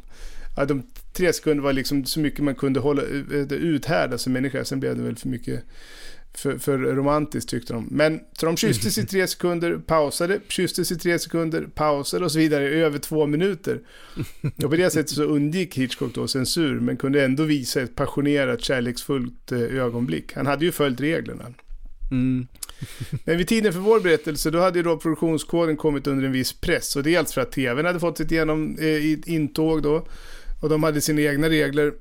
Men också, och kanske inte minst då för den europeiska filmen med ja, Bergman och Ferrin och Truffaut och så vidare. De hade ju en annan moralisk kompass. Den var annorlunda kalibrerad deras kompass. Mm. Så i mm. mitten av 60-talet så hade började då Hayes Code att mista sitt värde och ja, 68 så övergavs den för ett, eh, till fördel för ett ratingsystem. Och det är i princip samma ratingsystem som man använder idag då med GPG, PG13, Restricted och NC17. Som är liksom en, en ja, en liten, lite grann samma slags som vi har här hemma kan man säga. Mm. I slutet på 60-talet för övrigt så måste vi bara nämna det också att Vilgot Sjömans Jag är nyfiken gul kom och den blev alltså först bannlyst i USA. Alltså helt tvärförbjuden. Men Mm. Supreme Court upphävde den eh, bannlysningen. Alltså högsta domstolen upphävde den. Och det öppnade ju i allra högsta grad portarna till helvetets moraliska eldar. Men eh, hur, hur, gjorde, hur gjorde Hitchcock 1960 då för att komma igenom här? Jeffrey Sherlock hette han som var administratör då för de delar utav koden som, som reglerade många av de här teman och eh, teknikerna som Alfred Hitchcock använde sig av. Och eh, koden stipulerade ju till exempel att eh, publikens sympatier aldrig får ligga på brottets sida, eh, får inte vara liksom ligga på ondskans eller syndens eh, sida så att säga. Överdrift, eh, överdrivet och lustfyllt kyssande som du säger, eller kramande för den delen, eller lustfyllda gester fick ju inte förekomma. Och eh, våld och sex eh, naturligtvis eh, var tvungen att hanteras inom den goda smakens ramar. Så den goda smaken var ju då Hitchcock eh, väldigt bra på att eh, manipulera får man väl säga. Eh, Så han eh, hade ju då eh, liksom utvecklat en stil utav symbolik och understatement som, som liksom på något sätt kringgick den här koden. Och samtidigt så blev den ju en del utav hans varumärke. Och Psycho då låg ju nu i den här Jeffrey Sherlocks och hans stabs händer. Om eh, censurerna inte gav en film eh, sitt eh, seal of approval som det hette, då kunde ju de flesta biografer inte vilja visa filmen och eh, därför så skulle ju ingen vilja producera den heller. Sex dagar senare så återkom censorerna. De hade då eh, läst manuset till Psycho och eh, de såg ju inte helt oväntat eh, det som problematiskt att basera en film på, på det här manuset. De eh, ansåg att de skulle kunna få problem med the Legion of Decency of the Roman Catholic Church. Eh, och eh, den legionen var ju inte att leka med. Det är ju ett läskigt namn för övrigt får man säga. Det, Ja, det låter- ondska, osar Ja, ondska. precis. Ja, men eh, The Legion of Decency of the Roman Catholic Church var ju då en annan organisation som också granskade och ratade film utifrån katolska värderingar då. Eh, och man behöver ju då för att kunna få visa sin film så behöver man ju också deras approval. Mm. Snirkligt system det där. ja, verkligen. Eh, Sherlock och hans eh, team då anmärkte på svordomarna i dialogen och anspelningarna på sex men allra mest bekymmersamt eh, var ju att manuset målade upp som de skriver då en väldigt utförlig beskrivning av ett incestuöst eh, förhållande mellan Norman och hans mor. Repliker som en son är en dålig ersättare för en verklig älskare föll inte i god jord hos eh, censorerna. De eh, föreslog också att omnämnandet av transvestitism, transvestism, ja, ni vet vad jag, fatt, vad jag menar. Det, det skulle tas bort och de varnade också om att eh, om manuset inte ändrade ton så skulle de få problem inte bara med The Legion of Decency utan alla andra censur, censorinstanser som omgav filmen vid den här tiden. Det fanns ju ganska gott om sådana, inte bara i USA. De anmärkte också på morden i duschen och i trappan där på mordet på Arbogast som vi ska återkomma till och eh, de anmärkte också på när den här scenen när Norman gör sig av med Marians kropp. Och eh, de såg det som helt avgörande att de här scenerna görs med yttersta diskretion och med god smak. Och de varnade också för att den här typen av scener brukar hamna under saxen i Storbritannien, Australien och i de skandinaviska länderna, inte minst. Produktionskontoret visste att eh, Hitch hanterade koden väl. Han hade ju ett gott renommé får man ju säga. Och eh, med hans goda namn i åtanke så stämplade de ändå manuset till Psycho med Approved subject to seeing the product. Hade vem som helst eh, annan än Hitchcock ju- eh, kommit med det här manuset så hade projektet antagligen stannat där. But um, to me, it goes much deeper. And as I say, the, the picture Psycho contained quite an amount of cinematic approach to this, to, to its basic content. In the first place, we had in it the murder of a woman in a shower, of a nude woman. Now, as you know, you could not take the camera and just show a nude woman being stabbed to death. It had to be done impressionistically. So it was done with little pieces of film. The head, the feet, the hand, the parts of the torso. Shadow on the curtain. Everything, you see, was used. The shower itself. I think in that scene there were 78 pieces of film in about 45 seconds. Inspelningen startade den eh, 30 november 1959 och var planerad att, eh, att vara i 36 dagar. Eh, och eh, hela inspelningen omgärdades av hemlighetsmakeri då för att inte handlingen skulle sippra ut och förstöra den här överraskningseffekten då. Och eh, vissa delar utav manuset eh, hölls bara inom en, en viss grupp då och eh, eh, Vera Miles då som spelar eh, Marios syster i filmen berättade att eh, liksom teamet fick lyfta sin egna, eh, sin högra hand och eh, lova dyrt och härligt att, eh, heligt att de inte skulle avslöja någonting för utomstående. De fick eh, upprepa efter Hitchcock då att eh, de inte skulle avslöja några plot points från Psycho on the penalty of death or worse, som man sa. det är skönt. Ja, eh, och dessutom så skulle då eh, studio, studion och inspelningen inte tillåta några besök eh, under de här 36 dagarna. Valet att eh, spela in filmen i svartvitt då kom ju inte bara utav ekonomiska skäl, även om det var en, en drivkraft då. Men eh, Hitchcock tyckte också att filmen eh, blev mer uttrycksfull i svartvitt. Och då kunde han ju också ha sin, eh, vad var det, chokladsås eh, som blod. Ja, just ehm, Och eh, Nej men han hade imponerats väldigt mycket av det här svartvita fotot i Le Diabolique. Eh, så det var, det var också ett skäl till att han ville göra Psycho i, i svartvit. Och eh, det är ju omtvistat att eh, Hitchcocks, eh, eller omvittnat ska jag säga, att Hitchcocks inspelningar inte liknade någon annans. Eh, för alla hade sån otrolig respekt för, för honom att man nästan viskade på, på plats. Och eh, även Hitchcock eh, var ju väldigt lugn då trots det här tajta inspelningsschemat. Eh, så han satte sig ner på, på morgonen och började berätta historia efter historia och ingen vågade avbryta honom då och, och säga att de skulle skynda på utan när han sa att det var dags att börja då började inspelningen. Iförd sin eh, sedvanliga då eh, uniform, kostym, vit skjorta och slips eh, och med en cigarr i mungipan så satt han där i sin regissörstol och eh, tittade egentligen aldrig genom kameralinsen utan berättade ändå i detalj hur han ville ha det. Han sa nu vill vi göra two shot, alltså en halvbild på två personer. Ställ kameran där, använd det objektivet, då blir avståndet så där långt och då borde vi kunna rama in det här. Så pekar han på en punkt på skådespelarens kropp då. Och liksom eh, den säkerheten måste ju ha eh, lagt en viss eh, eh, aura över inspelningen, får man säga. Mm. Uh, och uh, också faktiskt hjälpt eftersom de hade det här TV, begränsade tv-teamet så fick ju då Hitchcock ta ett ganska stort ansvar för sånt som kanske annars kunde läggas på andra runt omkring honom.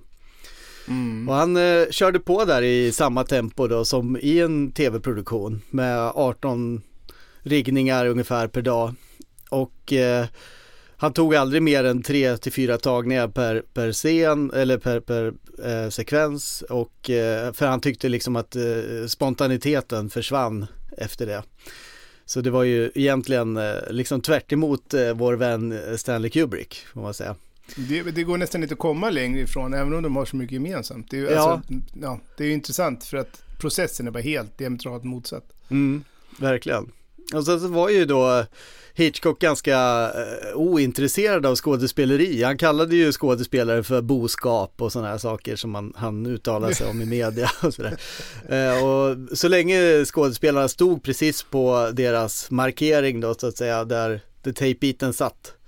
Så, eh, alltså så, så, länge de stod där de skulle stå så brydde han sig egentligen inte om så mycket vad, vad de vill, hur de ville tolka rollen och sådär. Han var inte intresserad av att eh, psykologisera som ju egentligen var trenden på den här tiden liksom. Men det visade ju också att Hitchcock kom ju från en helt annan tid så att säga. Men mm. 50-60-talet var ju annars, eh, liksom, det var ju Marlon Brando och det var James Dean och Montgomery Clift och så vidare. Det var ju inne att att eh, dyka in i, i psyket hos eh, skådespelaren. Ja, method acting var ju verkligen i ropet här. Ja, precis. Så eh, nej, det var inte Hitchcock intresserad av. Han var intresserad av att regissera publiken istället. Han ville ju bestämma hur, hur publiken skulle känna, vilka känslor respektive sekvens skulle liksom ingjuta hos den som tittade. Och eh, det var ju mycket point of view då så att säga, klippning, eh, liksom, alltså där skådespelaren tittar åt något håll eller reagerar på något, något som tidigare har visats eh, utav kameran då. Uh, och det, det, var ju liksom, det fanns ju inte så mycket utrymme för, för att gå på djupet i karaktären utan det var ju Jimmy Stewart och, och uh, Cary Grant eller de här som, som egentligen bara gör grimaser. ja, de har ett uttryck liksom. Ja eh, av sig själva. Inledningsscenen där Janet Lee eh, sitter i underkläderna och eh, John Gavin då i bara överkropp eh, var ju en signal till att det här var en 60-talsfilm verkligen. Och det var ju också det de använde på affischen tror jag, om jag minns rätt. Eh, visst var det det? Ja, i alla fall de... hans eh, överkropp. Han är ju också han hackad som en jävla Paradise-deltagare. Men han, eh, han ser ju ut som, ja, jag vet inte, skulle lätt kunna vara på tv idag i en såpa. Men, ja. men eh, han är ju på, på affischen. Vilket ja. ju är ganska lustigt för att han har ju inte någon stor roll i filmen. Nej, verkligen inte. Och eh, nej men alltså han såg väl, Hitchcock själv såg väl den här scen, öppningsscenen då eh, och duschscenen, det var de två viktigaste scenerna för, för honom och eh, också sådana som utmanade censuren då förstås.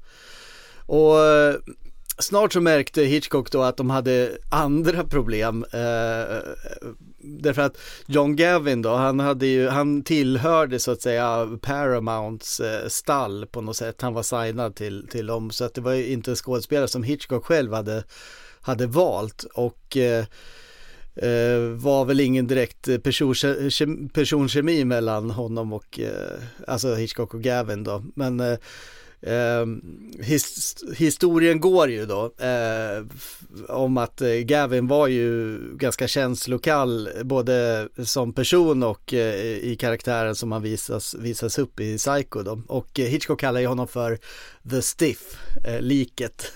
liksom. Nej men han kunde inte liksom frammana några direkta känslor utav kärlek mot eh, Marion som det egentligen var tänkt då liksom. För att det här var ju en, en liksom en, psykologisk förklaring till varför Marion liksom väljer att, att eh, stjäla de här pengarna och, och, sätta sitt liv på, på spel på det här sättet då. Uh, och, uh, och, och, jag ska säga då att liksom bakgrundshistorien är ju att han är skuldsatt sedan tidigare och uh, hon är ju kär i honom och de kan inte gifta sig förrän eh, och starta sitt liv förrän de här skulderna har, har liksom betalats i hans familjeföretag på något sätt. Och det är därför hon väljer att eh, stjäla de här pengarna då. Och i dagens penningvärde så är ju 40 000 eh, i miljonbelopp typ i alla fall. Så ja, mycket pengar. det var en jäkla massa deg.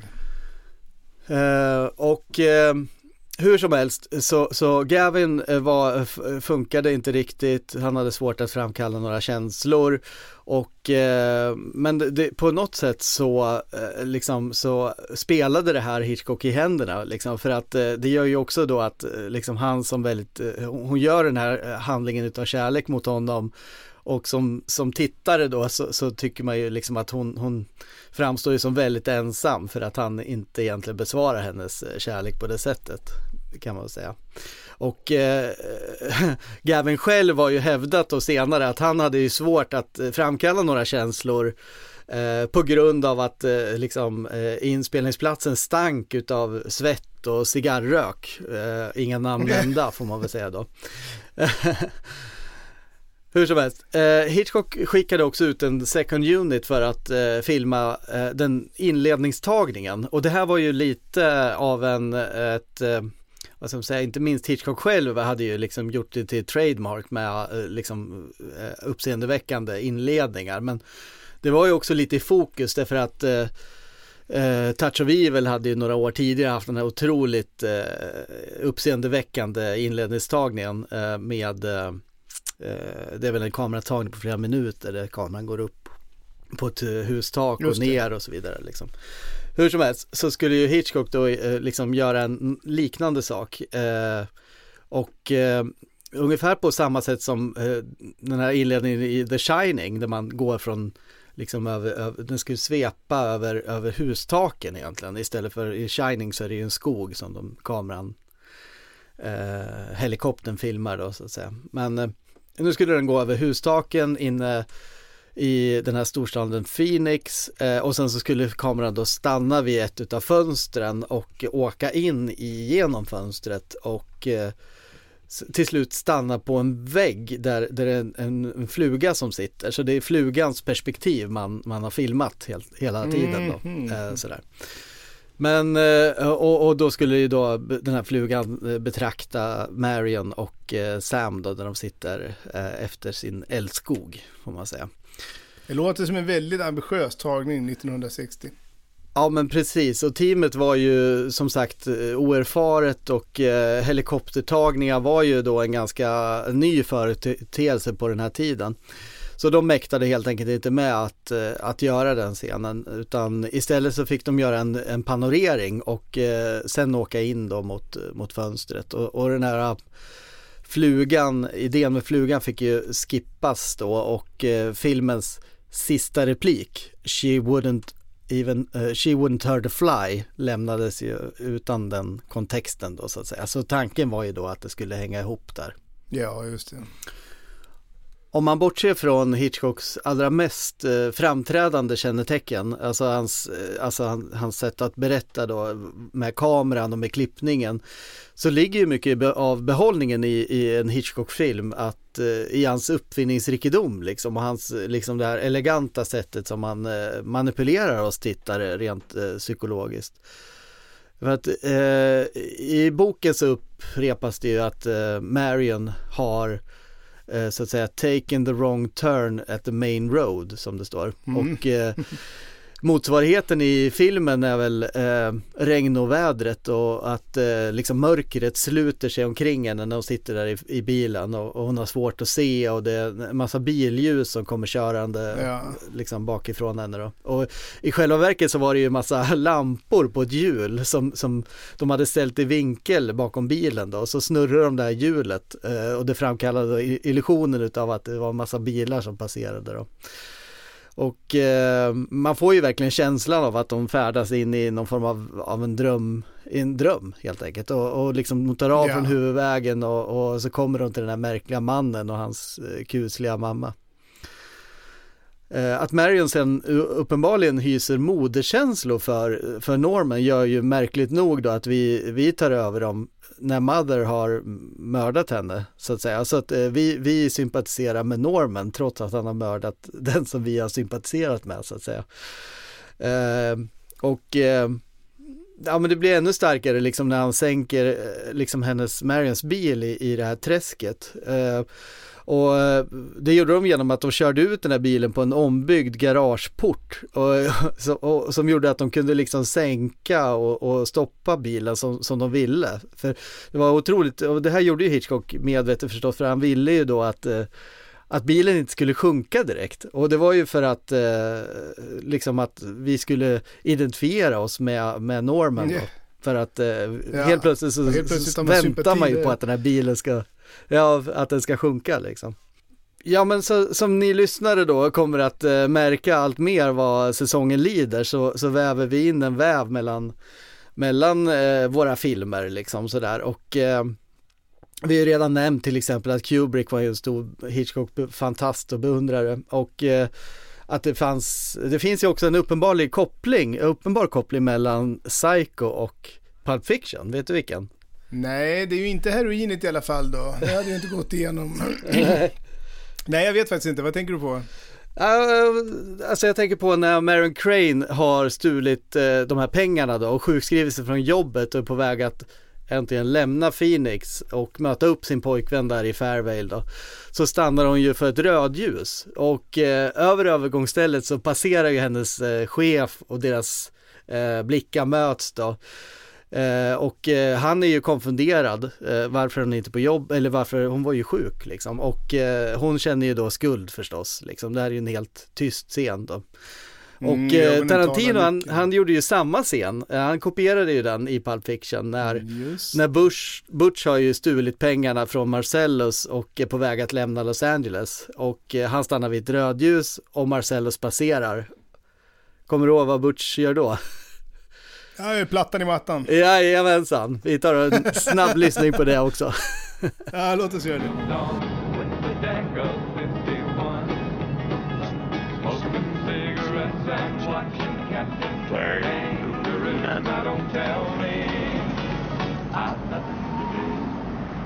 It's good to see you. I must go. I know I've a good front.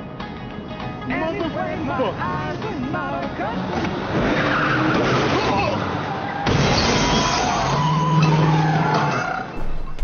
Så våldsam var inte Marion. Nej, precis. Ja, ah, okej. Okay. Nu har vi kommit fram till inspelningen utav duschscenen, världens mest ikoniska filmscen får man nästan säga. Nej men en utav dem i alla fall, det, eller hur? Ja det tycker jag nog att det är. Så äh, anledningen till att äh, det här var ju liksom den scenen egentligen som Hitchcock äh, gjorde Psycho för. Det var ju liksom, det, det, var det här han ville göra. Och den är ju liksom ungefär tre minuter lång, hela scenen. Och den skulle ju ta då sju dagar att spela in. Vilket var helt eh, nytt på, på den här tiden. Det var ju väldigt mycket att man spelade in efter Ja, allting tog ungefär lika lång tid så att säga. Liksom. Men här lades det otroligt mycket tid på just eh, den här duschscenen. En femtedel av inspelningen helt enkelt. Och eh, i boken så är ju scenen ganska snabbt överstökad för att eh, i ett enda knivhugg så halshugger Mother Marion så att säga. Och eh, i den här scenen så skulle det ju ta mycket, mycket mer plats egentligen. Det, han, han, var ju bra på att förlänga kritiska avgörande ögonblick. Det var ju en del i Hitchcock-receptet. Ja, det får man verkligen säga. Hitchcock hade ju såklart också eh, sensorernas roll, ord i bakhuvudet så att säga. Eh, att, eh, film, att eh, scenen måste skildras eh, smakfullt. Och Samtidigt så hade ju Hitchcock sina egna idéer. Han ville ju äh, filma scenen våldsamt men i det våldsamma så det, det skulle ju uppstå i betraktarens hjärna, inte på duken så att säga. Han ville klippa den i staccato som han sa och eh, eh, så att publiken skulle känna sig förvirrad och desorienterad på samma sätt som, som Marion. Men eh, Även om det är en musikterm då, staccato, så ville Hitchcock att eh, scenen skulle skildras utan musik med enbart ljud från duschen och, och de här knivhuggen. Så, så staccatot gällde alltså klippningen egentligen. Uh, och han gick ju faktiskt åt det, fåglarna har ju nästan bara naturligt ljud i, i, i, sin, i den filmen så att säga.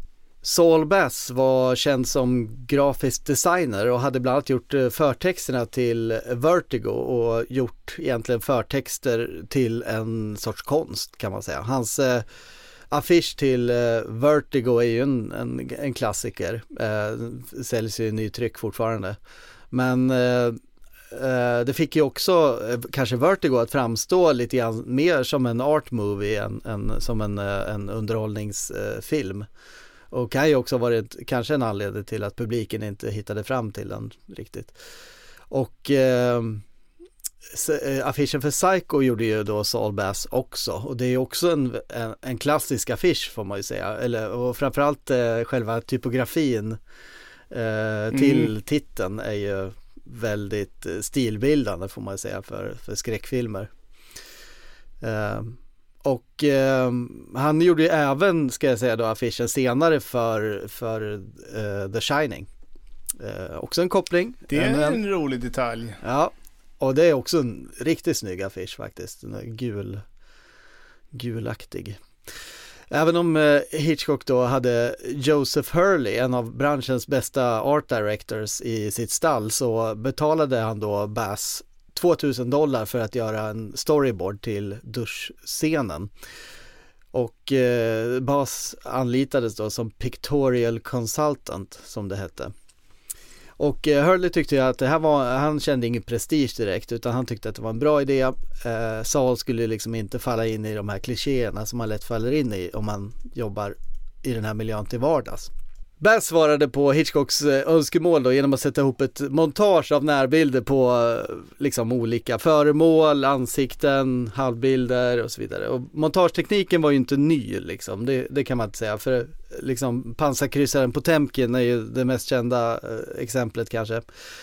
Man klipper, klipper, klipper, klipper liksom så här. Men eh, med duschscenen i Psycho så eh, var det ju en serie utav jump cuts och det var något som var helt nytt. Så bild för bild så var det ju eh, som sagt en, en, kvinna som tar en dusch och sen så tar hon en dusch och så tar hon en dusch och sen så blir hon huggen, huggen, huggen och så vidare. Och glider ner och så vidare. Ja, så eh, Bass han hade förberett en storyboard på 48 bilder och eh, Bass själv gjorde en provfilm eh, på det här liksom som en proof of concept och visa den för, för Hitchcock då. Och eh, ja, det, det, var ett lyckat resultat. Det, samma så uttryckte i de här bilderna som de sa då nästan groteskt invärtes eh, våld. Eh, en våldsam scen helt utan, nästan helt utan blod faktiskt. Vilket ju skulle då tilltala censorerna tänkte man.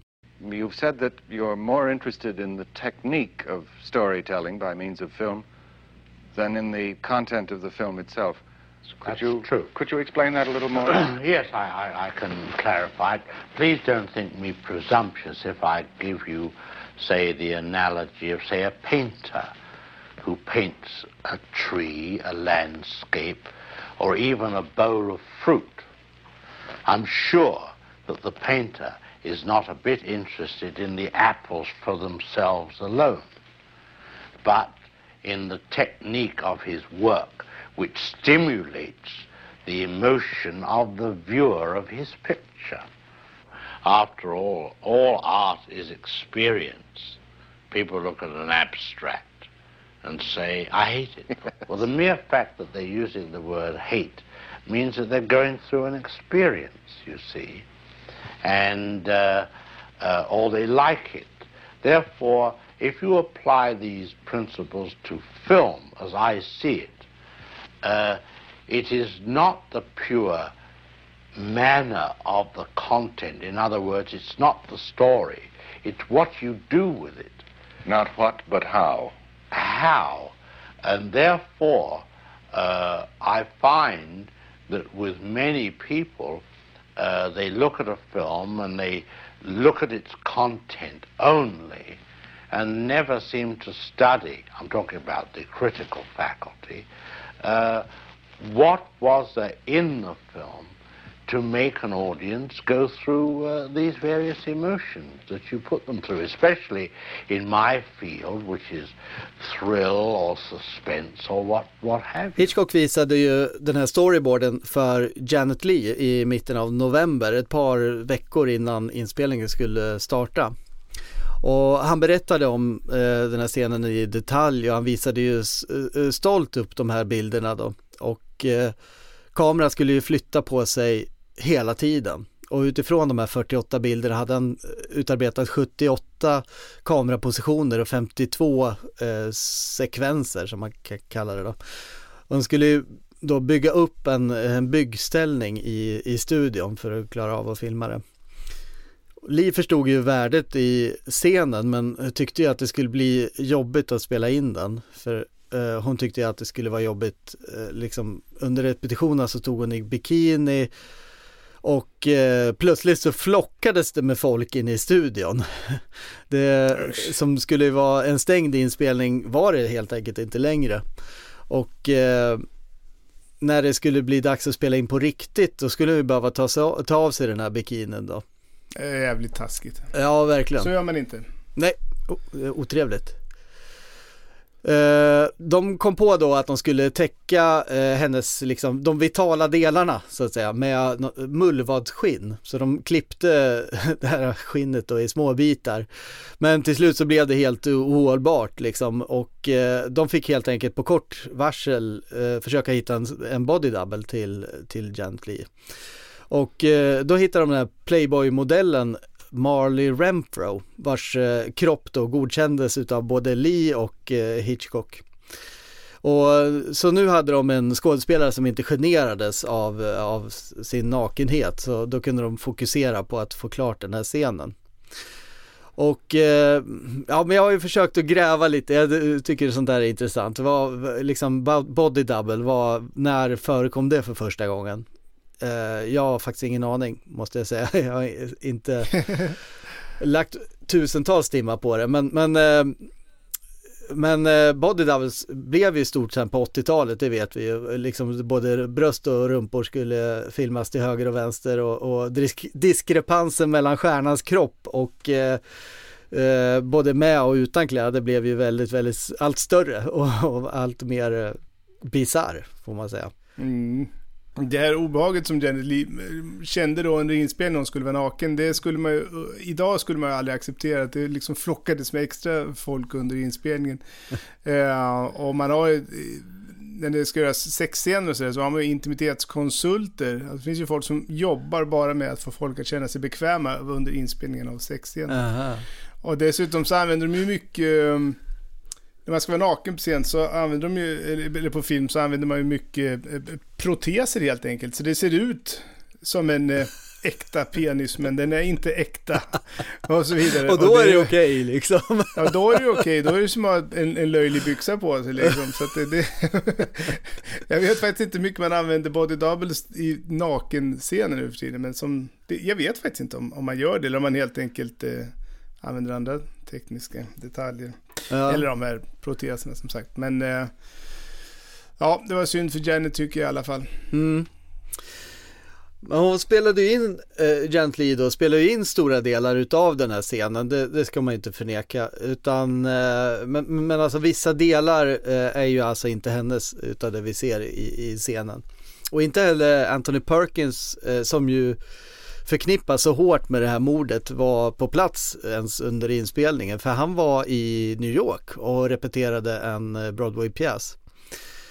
Eh, istället så spelades då Mother utav Margot Epper eh, som var en kvinna med Perkins motto kan man säga. Hitchcock var ju mån då om att bevara den här stora hemligheten då, den här duschscenen egentligen. Han, han ville ju att eh, Mothers identitet skulle komma som en överraskning i, i slutet av filmen. Men samtidigt så var det ju en konst att inte leda misstankar till att det var något som doldes så att säga. Eh, så vi kommer ju få se flera exempel på hur, hur, hur han gjorde så att säga. Men eh, Eh, här så var det ju så att hon Margot Epper då som spelar Mother, hon var ju svartsminkad i ansiktet så, och samtidigt så hamnade hon i, i motljus i förhållande till den här bad, otroligt starka badrumslampan får man säga. Ja, eh, Så därför ser man ju inte hennes ansikte men eh, när man ser scenen så är det ju liksom mer som en, en läskig effekt än, än att man, tänk, man tänker inte på att den fyller fler syften så att säga. Uh, och uh, scenen avslutas ju då med att uh, liksom kameran zoomar in på uh, avloppshålet där vattnet från duschen blandas då med Marians blod. Och sen så har de ju då en fade-over till en närbild på Marians öppna öga och en så har de en kameraåkning utifrån där då. Och Hitchcock var extra nöjd med den scenen. Därför att liksom den liknar ju också en scen från, eh, från Vertigo, inte minst. Uh, och det krävde ju en hel del då från Janet Lee att uh, ligga stilla under den här långa tagningen. Hon hade ju bland annat speciallinser på sig som det hade tagit lång tid att, att vänja in ögonen med. Uh, Och sen så när de visade den här scenen eh, så eh, alltså för första gången så hittade Alma en, en, en blooper, alltså för, för, därför att hon, hon tyckte att Li, Janet Lees öga blinkade till väldigt snabbt då, sådär.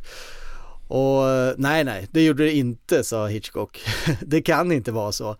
För han ville ju inte att det skulle vara så. Men sen så när de tittar på det om och om och om igen så såg de ju att hon hade faktiskt rätt. Eh, ögat ryckte till och det var ju lång, alltså inspelningen var ju över så det var, det var för sent helt enkelt. Men eh, de slapp faktiskt ta om den utan de, de klippte sig från problemet egentligen och använde en sån här freeze frame, fryste bilden då på ögat. Eh, vilket enligt Hitchcock var då Twinkle proof kallade det för. Ja. Bra uttryck. Det går inte att lura en klippare. Nej, nej, verkligen inte. Så är det. Well, you know, Hitchcock, that experience was uh, an extraordinary experience for me because what happened was Hitchcock really uh, sort of took me under his wing on that film and gave me what amounts to an intensive short course in filmmaking. Det här är Saul Bass som berättar om sitt bidrag till Psycho. Uh, I really had a tremendous learning experience and he was really wonderful. In the course of this, when I had doped out these sequences, he was generous enough to uh, say to me, uh, "Look, uh, you've worked it out. Go ahead, direct them." So, uh, so there we were on the set, and um, uh, Hitch was sitting on his, you know, in his Buddha mode on his uh, high director's chair, and I set up the sequence. And I remember I turned to him on the first shot, and I said, he's, "I said, is that okay?" He says, "You're you're directing." So You're I, directing? yeah. My so I said, God. okay, and I did the sequence, and then he was kind enough to let me work with George Tomasini, who was the editor, and I edited the sequence with George. I remember it was on a Saturday, and we got the whole thing edited, and then Hitch looked at it, and he added two cuts to it. Okej, så han sitter här och tar, tar liksom cred för precis hela duschscenen. ja, verkligen. Så att han har regisserat liksom- och klippt den och allting. Fan.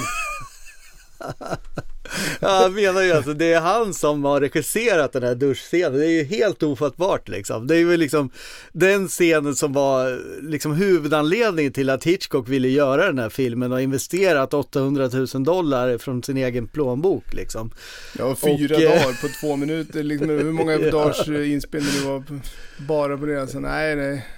Men eh, det, det här har ju funnits en sån här eh, debatt då liksom om, eh, och det, det är ju inte bara Saul Bass då, han har ju hävdat här i intervjuer från och till under alla år. Eh, den här intervjun är ju då eh, gjord efter Hitchcocks död, vilket ju kanske gör honom extra frispråkig, det är inte alls eh, snyggt då. Men, men till exempel då Billy Wilder som, som snodde, snuvade Hitchcock på Oscar det här året, han eh, han har ju också hävdat då att det var faktiskt Saul Bass som gjorde den här filmen och hans bevis för det här då är ju att eh, den scenen så stilistiskt skiljer sig så mycket från Hitchcocks övriga eh, liksom arbete. Ja, ja, vad är det man Tror säger? Inte, det tror inte jag på. Nej. Nej, verkligen inte. Men eh, sen så Hitchcock då, och, och sin sida, han hävdar ju då att eh, i intervjuer att eh, Saul Bass har gjort en storyboard, men inte för duschscenen utan för den här trappscenen som kommer senare i filmen. Han nämner inte ens eh, duschscenen. Eh, och, man ska ju då säga då att Hitchcock var ju inte den här generösa eh, personen eh, att ge cred till medarbetare till höger och vänster utan eh, ville väl allt som oftast hävda sin egen betydelse istället. Men eh, det, det, det ligger ju ingenting i det här som, alltså Saul Bass har ju bara, han fabulerar ju helt enkelt och det är ju inte, det, det är inte snyggt på något sätt får man ju säga. Nej. Eh, Jag började till och med liksom tro att eh, det, det kanske var så att den här duschscenen, att han hade gjort en storyboard i efterhand och på något sätt fabricerat sin, liksom på, men det, den, den har han gjort, storyboarden finns, den, den har jag validerat så att säga. Men det var ju ett otroligt ovärdigt slut på en eh, ganska magisk eh, filmsekvens så jag tycker vi kan avsluta den med ett, på ett mer positivt sätt helt enkelt. Låt oss göra det. Can you give away any secrets of, of, of your theory of, of scaring people? The psycho shower scene made many women un- afraid to take a shower in a house where they were alone for years, some to this day. Well, I had a letter from a man who said that uh, my daughter, after she saw the French film Diabolique, would never take a tub anymore because they had a scene with a man coming out of a tub and taking his eyes out, some horror scene. Yeah. He said, and after seeing that, she'd never take a tub. Now, having seen Psycho, she won't take a shower. As a result, she's very unpleasant to be around. so I replied, I said, Dear sir, send her to the dry cleaners.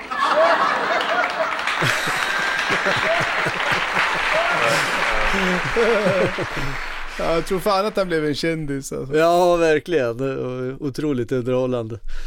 Ja, nu så ska vi se, vi börjar närma oss inspelningens slut här och eh, det, eh, alltså en scen som var viktig, eh, är viktig för filmen också, det är ju den här mordet då på Arbogast, den här detektiven då som kommer för att leta efter Marion.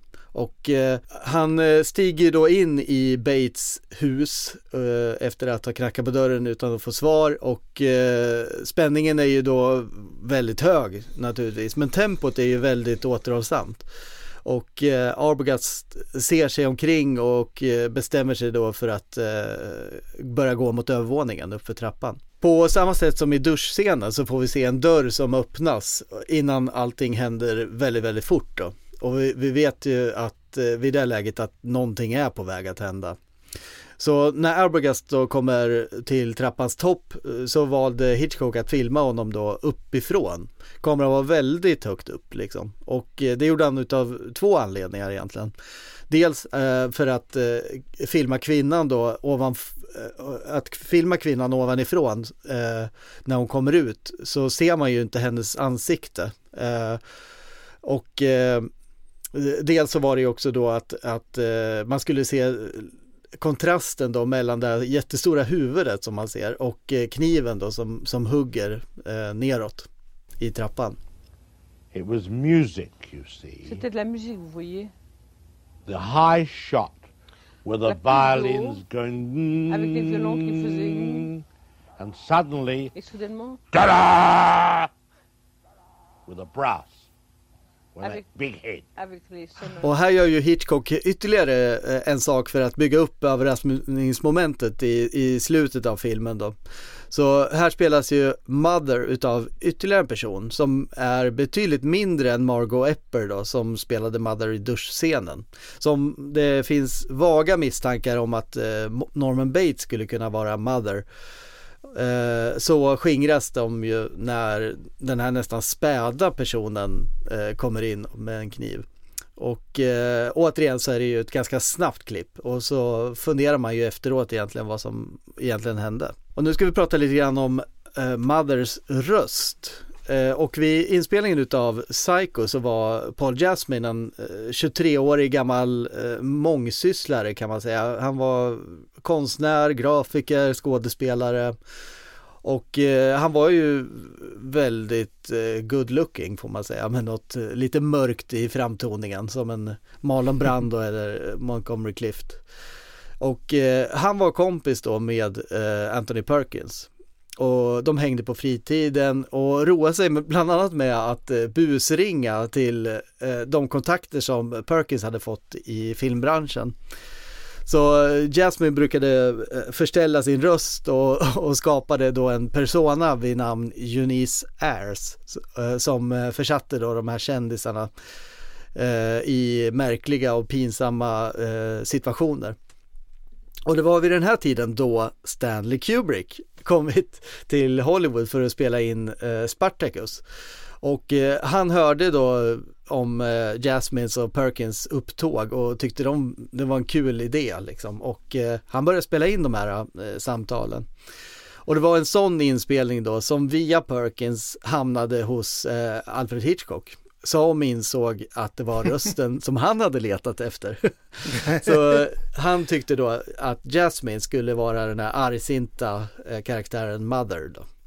Utöver Jasmine så anlitade Hitchcock också eh, två skådespelerskor som även de spelade in eh, Mothers röst för att eh, ytterligare då föra publiken på, på villospår. Och Jasmine han visste inte om det här utan eh, det var först när han liksom eh, hörde, eller när han såg filmen då, som han, han kände inte igen sin egen röst. Och det var ju inte bara eh, hans röst då, då. det var därför han, alltså Hitchcock hade mixat ihop de, de tre rösterna. Eh, så det gjorde ju att han inte kände igen sin, sin röst. Vi kan väl eh, lyssna lite grann på hur det låter. No, no,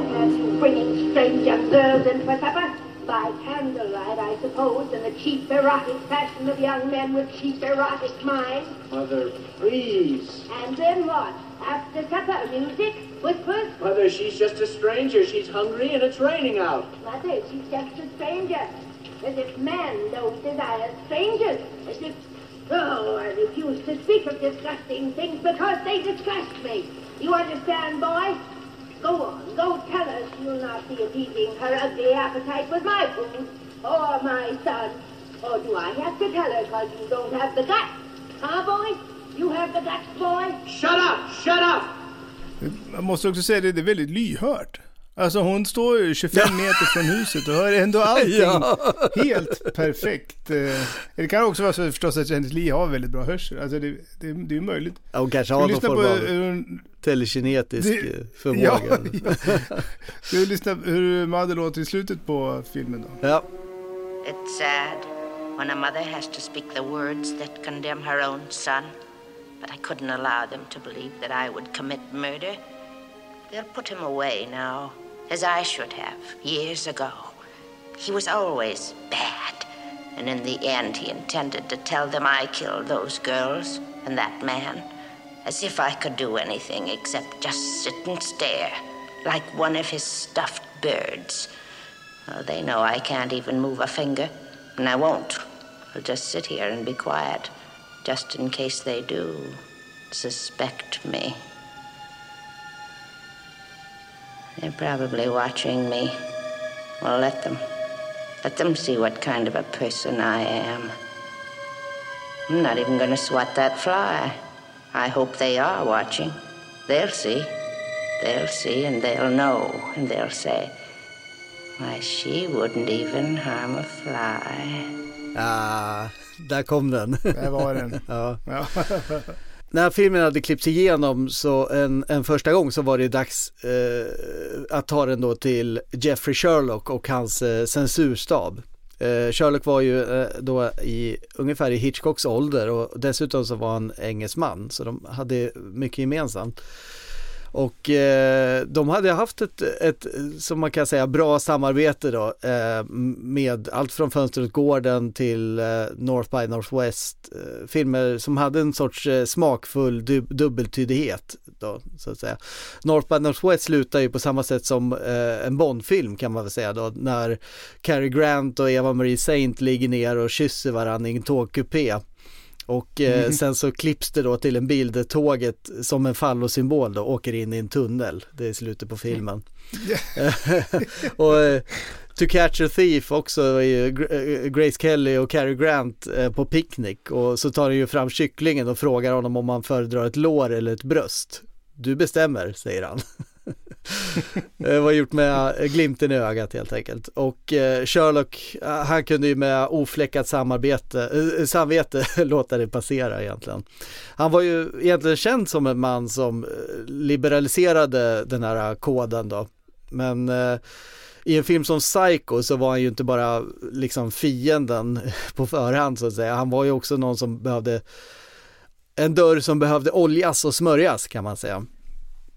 Eh, Hitchcock hade ju arbetat upp en god eh, relation med, med Sherlock då och eh, hade smickrat honom lite grann genom att eh, liksom få honom att tro att han var någon form av medskapare till, till hans filmer. Eh, och han, han ville betona att de båda var män utav världen som eh, kände till fräcka skämt och hade överseende med dem så att säga. Och eh, ja, alltså det var väl en sorts eh, samarbete och eh, Sherlock blev väl kanske lite utnyttjad utan att veta om det så att säga. Hitchcock var otroligt duktig på i, i den här typen av dialoger som vi kommer att Det se. är, svårt, det är svårt att hålla garden uppe när man känner sig smickrad. Det är ju bara så. Ja, precis, precis. Och eh, Hitchcock hade då på förhand lokaliserat tre områden som var extra problematiska för koden. Och det var öppningsscenen där de sitter i underkläderna i en säng, duschscenen och eh, också då när Marion spolar ner en papperslapp precis innan i toaletten. Att visa en toalett på film hade aldrig tidigare gjorts. Och eh, dessutom så skulle de spola i den, vilket ju var lite väl magstarkt tyckte man. Ett lustigt fokus. Ja, och Hitchcock lyckades komma undan med det där då genom att det var en viktig vändning i, i filmen som han hävdade. Eh, så därför så gick det för sig att få spola i toaletten. Och eh, inledningsscenen menade han då är ju en etablerande scen och den visar ju då Marions och Sams relation som är viktig för hela, hela filmen sen. Visst, hon sitter i bh och trosor men eh, det är ju inget naket menade Hitchcock. Så eh, var det ju det verkliga problemet och det var ju den här duschscenen. Därför att det var ju både nakenhet och våld i en och samma scen. Och eh, sensorerna gick ju i taket när de såg den och de såg bröstvårtor och, och knivstick överallt. De, de krävde att få filmen skickad till sig för att liksom noggrannare kunna granska den. Och eh, de skulle granska den i slow motion sa de, ruta för ruta, vilket Hitchcock opponerade sig mot, för det var ju inte så som publiken skulle få se filmen. Men det är väl precis så montage fungerar, man tror att eh, man ser någonting som man inte ser. Ja, det kommer vi få se här också. Därför ja. att eh, Paramounts då censurkontakt, som det naturligtvis fanns en person som var, skickade ju då filmen till Sherlock och eh, hans eh, stab och några dagar senare så återkom de. Tre utav dem såg nakenhet, två utav dem gjorde det inte. Så de skickade ett memo till Hitchcock där det stod vänligen ta bort nakenheten. Utan att ha klippt bort en enda ruta så skickade Hitchcock tillbaka filmen till censorerna. Och nu var det ju då de tre jurymedlemmarna som hade sett nakenhet, de var nöjda. Medan de två som inte hade sett nakenhet nu såg nakenhet så att säga. Så de skickade ett nytt memo där det stod eh, vänligen ta bort nakenheten där den finns. till Hitchcocks förtjusning så drog eh, spektaklet ut eh, över vem som såg vad, liksom ut över en hel vecka så att säga. och sen så övergick det till slut i någon form av eh, förhandling istället. Så Hitchcock han sa, ja men jag tar bort nakenheten om ni, om ni låter mig behålla de två personerna till sängs i, i inledningsscenen. Och då sa de nej, Okej, men om ni låter duschscenen vara så, så, så, så, spelar jag in inledningsscenen på nytt. Alltså, eh, men, men då vill jag att någon av er ska vara på plats så att ni kan eh, liksom eh, guida oss igenom själva inspel, eh, tagning för tagning så att säga. Och de eh, hade faktiskt en deal om det, alltså de, eh, Hitchcock planerade in en kompletterande inspelning av just den scenen, men när dagen kom så kom det ingen ifrån den här Sherlocks eh, sensorstab. Eh, så Hitchcock hade helt enkelt eh, vunnit. Och i originalscenen så fanns det ett klipp där man såg Marions rumpa när hon rasar ner på golvet och har blivit knivhuggen då. Det var en ganska explicit scen där man ser henne bakifrån med särade ben och Hitchcock filmade den faktiskt för, i vetskapen att han skulle klippa bort den sen. För det, det var liksom ett steg i förhandlingen så att säga. Så han klippte bort det och då kände sensorn att han hade gjort sitt jobb så att säga. Och i Gus van Sants version av Psycho då, där han spelade ju in filmen på nytt i färg, ruta för ruta, där är den tagningen med. Så det, där skiljer sig ju egentligen mm. filmen åt. Ja, det, det är inte helt ruta för ruta, men men, men, men nästan, ja. Ja. Eh, sensorerna visste ju inte riktigt hur de skulle kunna tolka den här scenen, duschscenen då och eh, Ändå hade de ju liksom guidats då utav Hitchcock som ju var expert på hur publiken skulle reagera. Och eh, de, de var helt enkelt förvirrade och eh, de gick ju till slut på Hitchcocks ord bara och, och som det, det, han egentligen sa att det, det, här kommer gå fint. Folk, ingen kommer att, att, att dö av att titta på det här så att säga. Mm. Eh, utan eh, filmen släpptes märkligt, märkligt nog får man säga eh, igenom. Och eh, The Catholic eh, Legion of Decency hade ju ett eh, treskaligt ratingsystem Där A var ju okej, okay, morally unobjectionable, unobjectionable. Oj, vad svårt. uh, B var ju tveksamt, morally uh, objectionable in part och uh, C var ett, ett förbud helt enkelt, condemned by the legion of decency. det lät ju faktiskt som något som man vill condemned, uppnå. condemned by the legion of decency, det är nästan... Ja, en, en tatuering ja. kanske eller något. Ja. Eh, men Psycho då, de, eh, Psycho fick ett B, eh, morally objectionable in part, så att den fick ändå visas, men det var inget som de egentligen rekommenderade. Nej, det är bra. Jag undrar vad vi skulle kunna uppfinna idag som skulle kunna liksom, vi saknar världen en, en uh, Legion of Decency. ja, det är kanske det vi behöver. Det är därför det ser ut som det gör idag. Mm. Har de filmen färdig då eller? Uh, inte riktigt, utan de hade ju då en första visning utav filmen för de närmast sörjande så att säga. Det var, den var inte klar. Det var den inte. Den var inte färdigklippt, den var inte liksom ljud och eh, musik och sånt där låg inte på heller.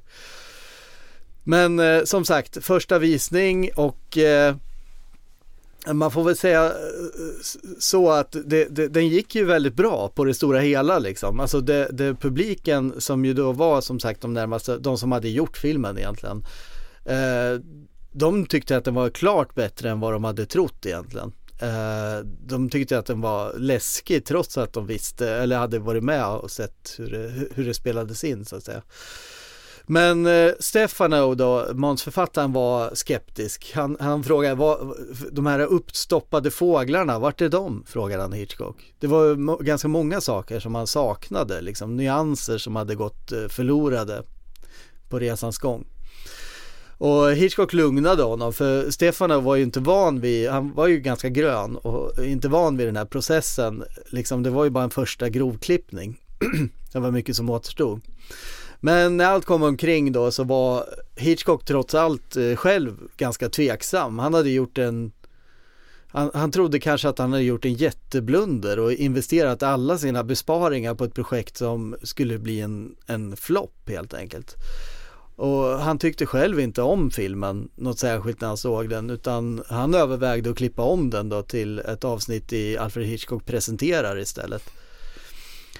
Och, eh, men sen så var det ju så här då att eh, grovklippningen saknade ju många saker och inte minst musik. Och eh, Hitchcock hade ju haft idéer ofta om musiken som han också skrev in i, i sina manus i tidigare filmer. Och så hade han gjort även den här gången. Men Eh, Eh, han hade faktiskt mer tankar om själva ljudet än, än musiken och eh, ljudet skulle ju då jobba kontrapunktiskt i scenerna så att säga. Så om till exempel vattnet strömmar från duschen och kniv eh, och, och, eh, ligger i kontrast då med, med knivhuggen, och de här skarpa liksom. Eh, så Hitchcock rörde sig kanske mot att eh, inte ha så mycket musik i sina filmer och som jag sa tidigare då Fåglarna, hans nästa film, eh, har ju nästan ingen musik alls faktiskt. Men så kom ju då Bernard Herrmann in i skedet då Hitchcock hade tappat tron på sin film. Ja, och det var nog en jäkla tur. Alltså de hade ju jobbat ihop ehm, på ett par filmer innan. bland annat då på Vertigo och North by Northwest. Men det är klart att det här arbetet eh, med Psycho, det är ju det som folk minns bäst och det är ju det som är ja, i allra högsta grad filmhistoria och eh, soundtrack-historia. Mm. För att det är ju eh, kanske det bäst, mest epokgörande samarbetet liksom i, i, i, filmhistorien på sitt sätt. Det började då med att Hitchcock hade nog helt andra tankar om vad musiken skulle kunna vara för musik. Han ville ha jazz eller pop. Mm. Eh, det här var ju ändå liksom 60-tal. Och det var inte riktigt det som Bernard Herrmann var sugen på.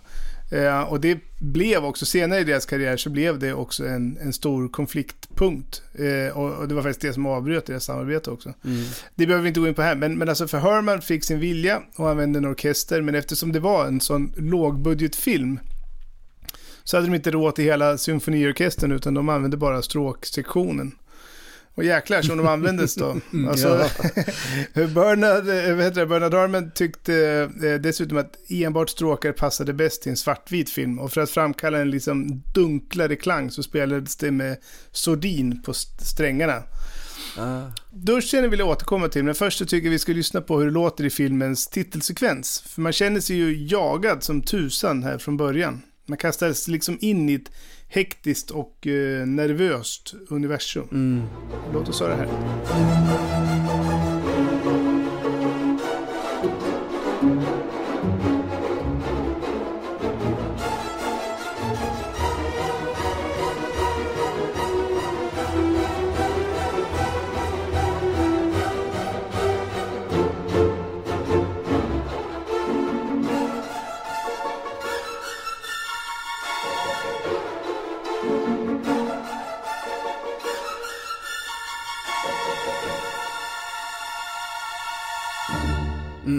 Ja, det var Det, det, det är alltså. eminent, det är så jävla Ja. bra skrivet. Och så är det, men det känns också som att eh, det passar jäkligt bra in när hon ska fly polisen. Alltså den här Ja. nästan eh, paranoida stämningen som finns i musiken. Ja, ja och det verkligen. som är lustigt också med just, det, just med just den här passagen, det är ju att eh, Busta Rhymes gjorde en hit av det här 1998.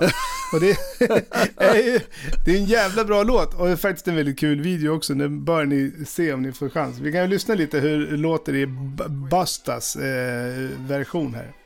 Det ser jag fram emot. If I ain't gonna be part of the greatest, I gotta be the greatest myself. Come on, come on, nigga, what? What a surprise. Give you something, make a nigga close both of your eyes. All my niggas getting money capitalized. Die, little small guy, we on the rise. Everything a nigga touch, platinumized. Full of your quips, you know we coming all on supplies. Got a big gun and I'ma show you the size. You fuck with any of my flip mode family ties. Me and my niggas be coming through, stroking you out. Killing off any and everything you talking about. See you in the club, now we walking you out. Should've thought twice before you went and open your mouth. Yo, anyway, we stay keeping it moving. Fucking with the wrong nigga, hope you know what you're doing. Now blame me, all the same niggas is lame. It's not a game, nigga name still splitting your frame. Y'all niggas had enough? Some more. Y'all niggas want the wild shit? Give me some more. Yo, split with a weed. Det ligger faktiskt på under hela låten. Han har ju dragit ner tempot eh, på den i samplingen då. Men eh, det är ju jäkligt kul tycker jag. Ja, den. verkligen. Häftigt. Ja. Ehm, I filmens första hälft så används musiken enbart när det är något dåligt som håller på att hända. Alltså när det är liksom fara. Så att det är inte så mycket musik. Men eh, det är till exempel då i början när hon har eh, sin ja, sexuella relation där. Mm. Eh, och så är det hon stjäl pengarna. Och när hon ser sin chef. Utan då att sätta plattan i mattan. Men det här vid övergångsstället. Och sen när polisen kommer och så vidare. Och annars är filmen helt tyst. Inte så mycket dialog heller ju, så det är en väldigt tyst film liksom Nej, på det stora hela. det är en väldigt tyst film och det är mycket som händer på något sätt i... Eh, hos betraktaren tror jag och kanske också hos, eh, hos eh, ska man säga, hos karaktärerna i filmen. Att man Mm. känner, känner vad de går igenom. Liksom. Ja, men låt oss se då hur de använder eh, musiken i duschscenen. För hela duschscenen är ju bara två minuter och eh, 50 sekunder. Och även det är ju faktiskt en väldigt tyst scen. Mm. Eh, scenen börjar ju helt i tystnad. Marion går in i badkaret, tänder duschen, börjar tvåla in sig och så kommer Mother in. Och vi kan ju lyssna på hur scenen lät där när eh, Hitchcock övervägde att göra det till en TV, tv-avsnitt istället. Eh, Utan Örmens musik ja. det- ja. Utan Örmens musik. Vi, vi lyssnar på det.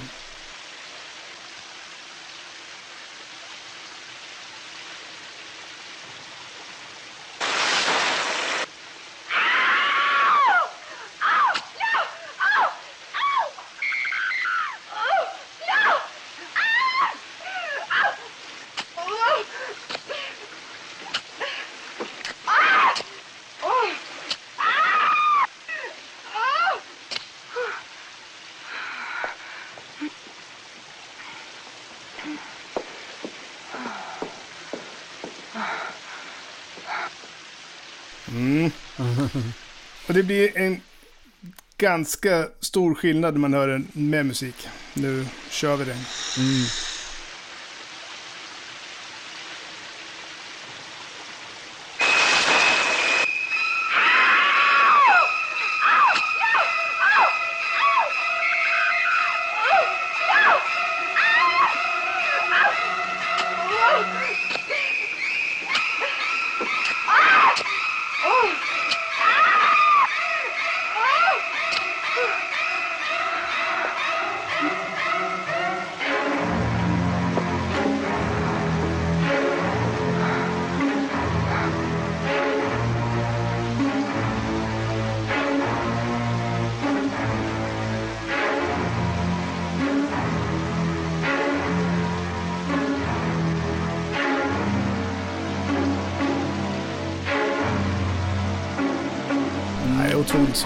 Man får ju verkligen, alltså eh, det här senare partiet eh, eh, liksom är ju när hennes liv håller på att sippra ut i, i avloppet egentligen liksom. ja, pre- precis. Det är ju så. Det är som pulsen som eh, blir långsammare och långsammare liksom, och hennes hjärta slutar slå. Det, det är väldigt, väldigt, väldigt effektivt. Och det är lustigt det där, för att jag menar, om man tittar på eh, även folk som inte har sett filmen går ju liksom och, och hugger med sin hand i luften och säger Ja, ja, just det. Alltså det är liksom blivit en, en, en gest eh, på något vis som är så eh, synonym med, eh, med, eh, med det här. Ja. Musiken i scenen varar ju mindre än en minut. Alltså musiken Ja. är kortare än en minut. Och, och då är ju som sagt frågan om det finns en enda filmsekvens på mindre än, än en minut som har gjort ett större intryck på filmhistorien. Och det tror jag nog inte att det att. Jag tror inte man kan hitta liksom en minut i någon annan film som är så ikonisk i sig själv. Enligt eh, Hitchcock då så var eh, så, så är musiken i Psycho 33% av effekten i filmen. och även om det är, eh, vad heter det, om det här var en lågbudgetfilm så valde han ändå att ge eh, Herman eh, dubbelt så mycket i lön som han brukade få. Och där får man väl ändå konstatera att han var värd varenda krona. Ja, verkligen. Hitchcock hade ju liksom förbjudit någon från Psycho-teamet att eh, göra PR för filmen. För allting skulle ju gå via honom så att säga. Så att han kunde kontrollera vilken information som nådde pressen och eh, publiken. Och det var ju allt för att ingen vital information om filmens handling skulle läcka ut. Och eh, Lou Wasserman då, Hitchcocks agent, han eh, förordade att ha premiär på bred front i tusentals eh, biografer landet om efter eh, premiärvisningen i New York och LA då, den 16 juni 1960. Så det var en, en form av smash and grab strategi skulle man säga. De skulle hova in åtminstone de trogna fansen under liksom första veckan. För de kanske till och med skulle kunna gå runt menade Wasserman med tanke på den låga budgeten då. Och Hitchcock skulle få tillbaka sina pengar. Och Paramount-folket de var på, de tyckte också, de, de höll med. Men eh, med Hermans musik så hade ju då Hitchcock återfått eh, tron på Psycho. Så han hade nu planerat en, eh, en PR-kupp som skulle bli en av de här stora kupperna genom tiderna kan man säga. De hade liksom inte story som de kunde gå ut med. De hade inte produktionsvärdet utav en Paramount-film då. De hade ju inga bankable stars förutom då Janet Lee, ja Perkins kanske också men, men i stort sett så var det ju, det var inte liksom Marilyn Monroe och Clark Gable på affischen. Och istället så utnyttjade Hitchcock sina tre stora tillgångar. De hade ju titeln Psycho, de hade chockeffekten i filmen och eh, men framförallt så hade de ju hans egen persona då som skräckmästare som eh, utforskade det makabra. Och framförallt så måste de ju då säkerställa att överraskningseffekten skulle infinna sig. Så de gjorde en testvisning den eh, 16 juni då 1960 på The Mill Theatre i New York. Och de skulle testa ett nytt, väldigt radikalt koncept som om det funkade så skulle rullas ut över hela landet. Och konceptet gick ut på att absolut ingen skulle bli insläppt i salongen efter filmen hade börjat. Andra filmer hade ju haft liksom likn- alltså typ förmaningar om att inte avslöja slutet. Eh, Det här var ju di- direkt kommunikation med publiken som inte riktigt finns i, idag då. Eh, Men de hade ju avs- liksom bett folk att inte avslöja slutet i, i Vertigo och samma sak då i Le Diabolique. Och nu gjorde de även så för, för, för Psycho då. Men, Får jag f- bara avbryta dig och fråga om du kan nämna en 90-talsfilm där eh, filmskaparna gjorde detsamma? Gick ut och inte eh, avslöja slutet. Ja, gick vara- ut och okej, bad folk... Jag är inte säker, men Blair Witch Project kanske? Nej. The Crying Game. Ja, Där finns det en väldigt det. stor Ja, hemlighet. Det, var var en ju- väldigt stor del av liksom hela pressstrategin var liksom att ja, vi har en hemlighet. Ja, just det. Ja. Ja, det är faktiskt en Ja, chockeffekt nästan som, som den i Psycho faktiskt, får man säga. ja, fast den kom ju då sist, filmens sista tio minuter typ. Ja. Eller kanske inte så sent, men det kom ju i alla fall väldigt sent i filmen. Ja. Men, som jag minns det, det kanske, jag kanske minns det Jo, nej men du, Ja. du har nog rätt. Det, ja. det är en film som man ser en gång kanske. Eller vad Ja. tror du? ja, kanske. Ja, äh, även äh, Psycho äh, hade ju då med då att avslöja inte slutet. Det var, det var liksom så. Men att inte släppa in någon efter filmstart, det var ju ett helt nytt koncept. För vid den här tiden så var det ju liksom vanligt att komma och gå som man ville lite grann på, på bion. Och jag är inte helt säker, men jag tror att det har att göra med att man såg nyheterna på bio eh, innan tvn kom. Och eh, att liksom att man då gick, droppade in på bion, såg lite, lite grann och sen så gick man ut när man tyckte att det var lagom. Och eh, det hade liksom ingen början eller slut. Och, och så hade ju då folk liksom satt, överfört det till, även till filmtittandet. Så att de kom in och såg filmen, liksom andra halvan av filmen för att se om filmen var någonting att ha. Och var den det, ja då kunde de se första halvan på nästa föreställning då. Och, Slackers, eh, ja. ja, och det skulle nu få ett, ett väldigt eh, markant slut med, med eh, Psycho då. Därför att eh, Hitchcock hade, han gick så långt till och med att han tvingade biografägare att skriva under avtal på att inte släppa in någon efter att filmen hade startat. Han eh, släppte också en marknadsföringsmanual på 20 sidor till biografägarna där han hade då med sin signifikanta humor uppmuntrade eh, biografägarna att hyra in Pinkerton-vakter, alltså säkerhetsvakter för att hjälpa personalen att hålla på reglerna. Eh, han ville också att de skulle införskaffa jättelika väggklockor för att påminna om tiden och sen så hade, fanns det en stand-i med eh, Hitchcock själv då, eh, med en ljudsnutt där han berättade att det är för de, deras eget bästa. Jag inser att detta är en, ett revolutionerande koncept, men jag förstår också att Psycho är som de flesta andra filmer och blir, bättre, blir inte bättre av att ses baklänges. Och eh, hans humor gick ju liksom hela vägen så att säga. Den gick ju hem hos publiken och eh, ja men bland annat i en radiointervju så proklamerade han att eh, det är inte sant att Psycho har skrämt folk så att de har tappat talförmågan. Men jag förstår den skara äkta män som har skickat sina fruar dit i hopp om att det skulle vara sant. Typiskt Hitchcock. Ja, verkligen. Och eh, ja, men för att hålla handlingen hemlig så hade de ju då inga pressvisningar, vilket ju också var ett ganska eh, ovanligt och eh, omtvistat eh, beslut får man säga. Eh, det följer ju inte i god jord hos, hos kritikerna, för de blev ju förnärmade och eh, det medförde ju också då att eh, de var ganska negativt inställda till filmen från första början. Men eh, istället så hade de gjort eh, tre stycken trailers för filmen och det, det är liksom en om att folk inte skulle släppas in efter att filmen hade börjat och påminna om det konceptet. Och eh, en också om att eh, inte avslöja de avgörande delarna av handlingen till de som inte har sett filmen. Och sen så då var det en lång eh, trailer, en sex minuter lång tror jag det var, trailer där Hitchcock guidar runt publiken i eh, Norman Bates hus. Jag tycker vi kan, eh, det är en väldigt, väldigt lång trailer, men vi kan lyssna en liten, liten snutt på det. Ja, låt oss göra det. You see, even in daylight, this place still looks a bit sinister. Now, it was at the top of these stairs that the second murder took place.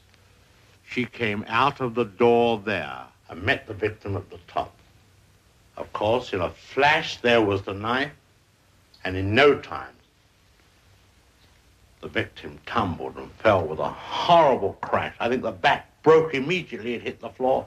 Testvisningarna gav önskad effekt liksom. Publiken höll sin del av avtalet och det var ju mycket tack vare att Hitchcock gick hem i stugorna så att säga. Och de litade på hans ord om att eh, vara för deras egen skull så att säga. Eh, och eh, Hitchcock eh, närvarade själv i de första visningarna utav filmen och han mö, myste eller mös, jag vet inte. Verkligen.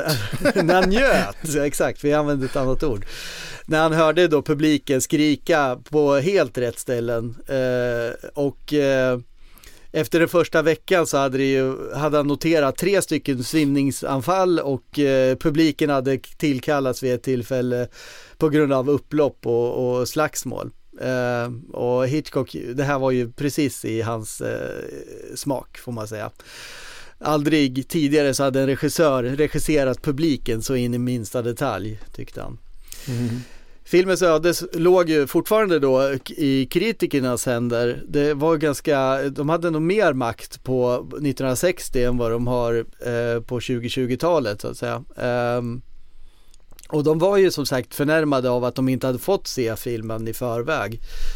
Och eh, de var inte nöjda med, med resultatet kan man säga. De, de, generellt sett så sågade de faktiskt filmen och eh, kallade den för en plump i en eh, annars hedersvärd karriär. Eller eh, Dwight McDonald för Esquire skrev till exempel att eh, den är som ett av de där tv-avsnitten utdraget till två timmar med meningslösa bihistorier och, re och realistiska detaljer. Det var en spegling av ett mycket otrevligt sinne, ett sadistiskt litet sinne. ja. eh, vad var det mer? Daily Express skrev också, det är också roligt. Eh, det är ledsamt att en man, eh, att en så stor man kan göra sig själv till åtlöje.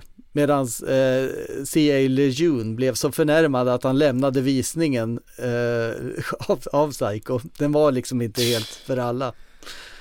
Nej. Men eh, mer än någonting annat så tillhörde ju Psycho-publiken liksom. Och Hitchcock eh, var tagen faktiskt av mötet med publiken. Och i, i, normala fall så brukade ju eh, då Hitchcock påbörja planeringen av sin nästa film, när, eh, liksom innan den förra var helt inspelad. Och det är ju så man hinner med, vad var vi, 48 eller 54 långfilmer. Och en hel hög med dokumentärer, kortfilmer och tv-avsnitt under en karriär liksom. Men eh, inte den här gången, därför att eh, kanske var det för att han hade finansierat filmen själv. Eh, och kanske var det för att eh, han kände att den hade sån oerhörd påverkan på, på publiken. Så han följde med ut på pressturnén och det var ju det vi hörde i, i början av det här avsnittet med Torsten Ljungstedt. Och vart han än reste i världen så såg ju scenen likadan ut liksom. Det var långa köer som ringlade till biograferna, vilket det aldrig hade gjort tidigare på, på det sättet liksom. Eftersom folk fick vänta på att filmen skulle börja. Och eh, så var det ju folk som skrattade och skrek och, och Hitchcock älskade det verkligen avbrottet i hans eh, produktivitet då, var ju högst tillfälligt. Eh, men det berodde kanske också på att han var på väg ut i det okända lite grann och inte riktigt visste vad, vad nästa steg skulle bli. Och eh, hur skulle han kunna följa upp en film som, som Psycho? Det var inte helt klart. Tills han fick händerna på en novellsamling som, som hette Alfred Hitchcock presenterar noveller som hade paketerats då under Hitchcocks namn. Och eh, där läste han en novell utav Daphne du Maurier som hette Fåglarna. Men eh, det är ju en helt annan historia. Ja, det är det i allra högsta grad. Nu ska vi kolla lite på vad det var man såg eh, på bio 1960 och hur det gick för Psycho. För Psycho drog in 9 miljoner dollar på bio i USA. Eh, och därutöver så tillkom då intäkter från Europa på ytterligare 6 miljoner dollar. Alltså det är ju en jäkla massa pengar. Det är bara mm. Ben Hur uh, som drog in mer det året. Men den hade kostat 16 gånger mer än Psycho. Mm. Så att det var en riktig jäkla smash hit helt enkelt. Mm. Filmåret eh, 1960 var verkligen inte starkt som vi har varit inne på förut, alltså i Hollywood. Och det är inte många titlar vi refererar till som klassiker idag. Alltså Kubricks Spartacus, som du nämnde, är förstås i topp då. då. Och sen kom Psycho. Och trea kom Exodus av den kontroversiella Otto Preminger, alltså en snubbe som verkligen hatade Hays Code och jobbade emot det. Mm. Och så är det lite äventyrsfilmer, en John Wayne-film, en romantisk komedi, en Bill Wilder-film och lite sånt där. Ja, Bill mm. Wilder är som vann eh, Oscar just det året ja. Just det. Och så men är det en titel som är lite extra rolig och det är originalversionen av Oceans Eleven som hade premiär det här året med... Eh, just det. Frank Sinatra. Det tidigare omtalade Rat Pack. Det var de ja. som spelade huvudrollerna. Så, men det var knapert med klassiker i Hollywood. Eh, och eh, det såg helt annorlunda ut i Europa som sagt. För här kom det mycket klassiker. Alltså filmer som vi fortfarande ser eh, idag om vi sätter oss in lite i filmhistorien. Det var ju bland annat då La Dolce Vita, Fellinis mm. La Dolce Vita, mm. Anita Ekberg. Visconti gjorde Rocco och hans bröder, Antonioni gjorde La Ventura. Uh, och så som så, Peeping Tom då, som du var inne på, som ju var jäkligt kontroversiell. Abu det är ju en helt annan typ precis. av filmer liksom. ja men det är, det, är, det är markant, alltså så, så stor skillnad det är på, på USA och Hollywood, eller vad heter det, på Hollywood och Europa vid den här tiden. Och som mm. sagt, Abu Sufli till sista andetaget av Godard hade premiär. Och Ingmar Bergman gjorde ju både, han var också en produktiv herre för övrigt, jag gjorde ju både Djävulens öga och så inte minst Jungfrukällan då som vann en mm. jäkla massa priser. Bland annat en Oscar för bästa utländska film. Mm. Så att eh, Europa 10, eh, USA 1. Mm. Ja, får man säga. Och, och, det var ju faktiskt så eh, att europeisk film började ju snuva amerikanerna på Oscars också liksom. Alltså både Fellini ja. och Bergman och de här, ja Bergman vann, men Fellini vann ju flera Oscars under 50-talet. Ja, precis. Ja, Bergman vann ju i utländska ja. film, så att den, men, mm. men, men vad heter det, um, um, det som är intressant är ju också hur mycket Eh, just uh, fransmännen, alltså franska regissörerna framförallt, älskade ju Hitchcock som regissör.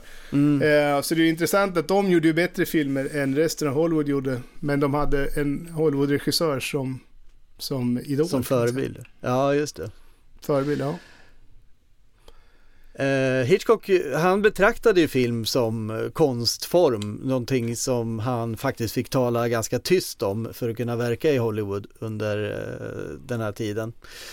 Han var ju som sagt eh, världens mest kända filmregissör och eh, erkänd som någon som kunde dra publik till biograferna. Men eh, på något sätt så ansågs han, ansågs han förhålla sig lite för lättviktigt till sina ämnen kanske.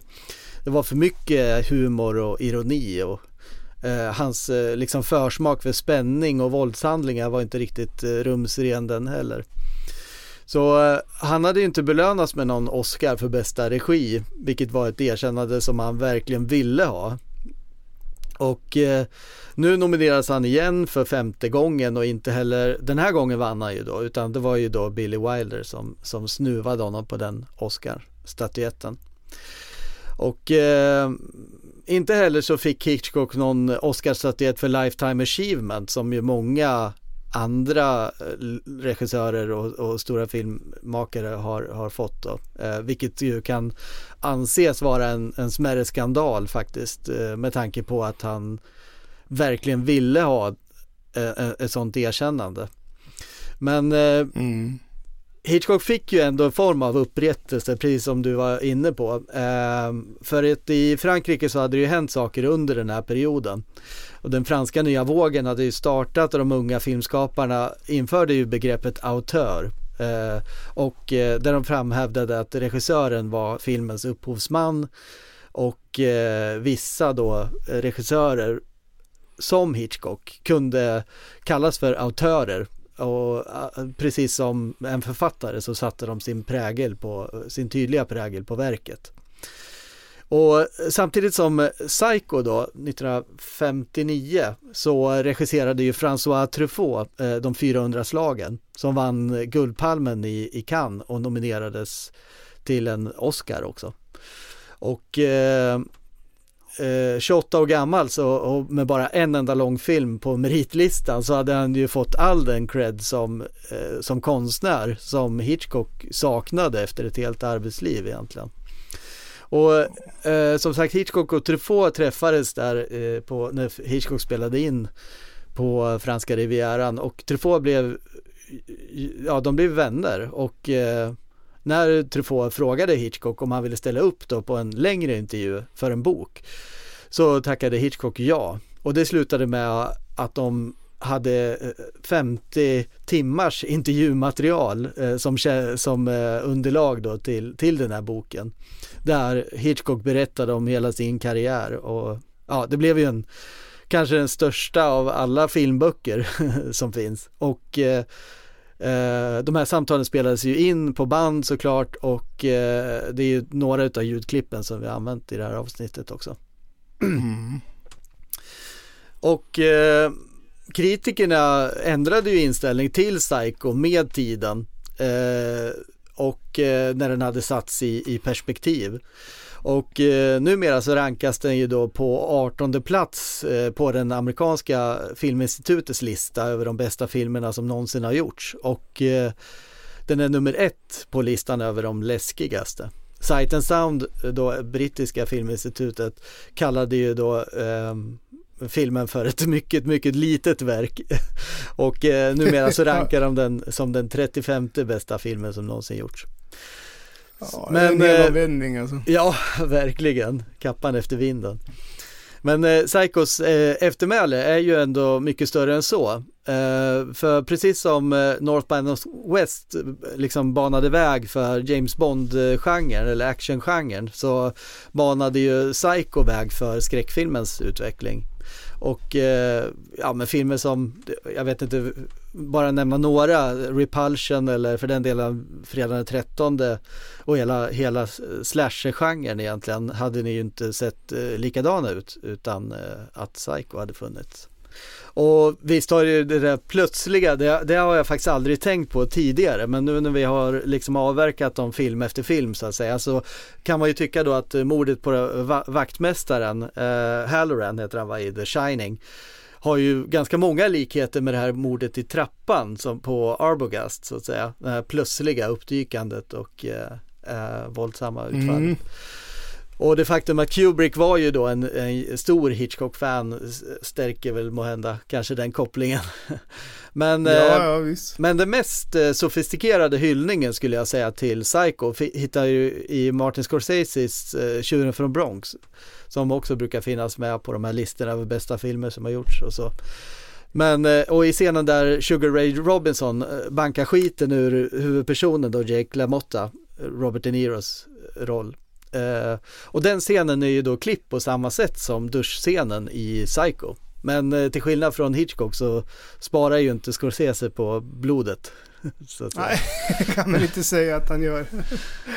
eh, ja, men vi ska väl nämna då eh, Gus van Sants remake utav, av Psycho. Och eh, han, alltså det som är märkligt med den, allra mest märkligt skulle jag säga, är ju att han gjorde den precis efter hans succé med Good Will Hunting. När han ju verkligen var på alla släppar liksom. Han kunde ju göra precis vad han ville och han valde att eh, göra om en film eh, ruta för ruta då, mer eller mindre. Ja, det, är, ja, det, är, det är så konstigt alltså. Ja, det, det är helt ofattbart. Eh, och eh, jag tycker på något sätt, alltså en liten take är ju att, att film är ju faktiskt inte bara en storyboard och det, jag tycker det hela den, eh, det fiaskot visar väl lite grann det liksom att det, det, går inte att fånga en, en själ på det sättet. Det blir som en, en dålig cover liksom, helt enkelt. Ja, men det är också för att han valt Vince Vaughn ju i... ja. Nej, det är, så då, det är många felbeslut, alltså det är helt otroligt. Eh och, allt det där som är subtilt i Hitchcock Psycho är explicit i hans. Det, ja. det, det funkar bara inte liksom. Det, det är slarvigt. Ja, alltså eh, vi pratar ju om legacy här, eller hur? Psychos legacy och mm. eh, ja, men märkligt nog så har det kanske inte gjorts så där jättemånga försök. Det är ju svårt också med den här så kallade fake protagonist eh, idén då. Alltså att eh, du, du fintar bort publiken så att säga. Men det finns några exempel, eller hur Fredrik? Ja, alltså det är ett väldigt eh, modigt val. Vad var det du kallade Strike of Genius eh, när han skrev eh, boken där? Att, eh, att slå ihjäl sin huvudperson. Man kan också säga nästan lite så falsk marknadsföring. För att i både eh, tillfället med, eh, med Psycho och i tillfället med, med Scream som ju är en annan riktig klassiker i, i genren så blir Drew Barrymore som var absolut den största stjärnan då hon dör ju efter, ja hon dör ju direkt. Ja. hon är inte med något mer, något mer sen. Eh, och man kan ju säga också att på sitt sätt, eh, vad heter det, så är ju Ned Stark i eh, Game of Thrones, eh, när han blir vad heter det, när han tappar huvudet i slutet av säsong ett där. Det var ju, det var ju också en, en, en jättechock. För han var ju klart eh, seriens mest kända skådespelare då. Ja, Sean verkligen. Bean. Eh, så att det, det, ja, det, görs ju, det görs ju lite då och då. Någon skulle väl även kunna påstå att eh, vad heter det, Travolta har lite samma funktion i eh, Pulp Fiction. För han eh, blir också skjuten mitt i filmen. Fast han kommer ju tillbaka sen. så, att, så att det är ja. Nej, men, men det var ju väldigt nyskapande och det är ju som sagt ett, det, det, det är ett modigt val. Men det är klart, när hemligheten är ute då, ja, då, då är det ju... Då är den ute. Då har det lite mindre effektfullt kanske. Ja. Det går inte att Vad hände ohöra. sen då? Ja, men eh, alltså det är väl dags att eh, på något sätt eh, knyta till säcken här och man får väl säga så här då att liksom 60-talet var ju ett omtumlande årtionde, det vet vi alla. Och Psycho kom ju då precis i dess linda. Innan eh, alla regler omkullkastades kan man säga. Och eh, det är väl på något sätt en första glimt i vad som skulle följa. För Hitchcock tog ju en stor, stor risk med, med Psycho. Alltså en ekonomisk risk men också risken för att bli för, för, för, förmjukad och förlöjligad. Och eh, det var ju en risk som han kände sig tvungen att ta. Men eh, han var ju liksom ärlig Eh, på, mot sig själv och eh, vågade följa sin, sin drivkraft och sitt kall. Liksom. Och han bröt många tabun på vägen och, och fattade kontroversiella beslut. Eh, och man kan väl säga så här att eh, han, han pratade själv om att, att han ville skapa en, en, en mass emotion. Och det får man väl säga att det är så magi skapas i Hitchcocks fall. Han kallade duschscenen för ren film så att säga och eh, det är kanske sättet som han säger det på som eh, för tankarna till en kärleksakt snarare än någonting annat. Så jag tycker att vi kan avsluta med, med hans Pure Film. It was pure film. Ce qui les a c'était le pur film. Du har lyssnat på The Making of Psycho. Nästa onsdag är vi tillbaka med ett nytt avsnitt. Och om du skulle vilja stödja oss kan du lämna ett bidrag antingen på Patreon, det är bara att söka upp The Making of där, eller via Swish. Nummer 123 211 7299. Numret är kopplat till vårt bolag Blue Zombie, så står det så, så har ni kommit rätt. Vi är oerhört tacksamma för era bidrag. De går rakt in i nya avsnitt utav The Making of. Ni kan ju också följa oss på vårt Instagramkonto, The Making of Pod, samt eh, komma i kontakt med oss på themakingofpod at gmail.com. Vi hörs nästa vecka. Hej då!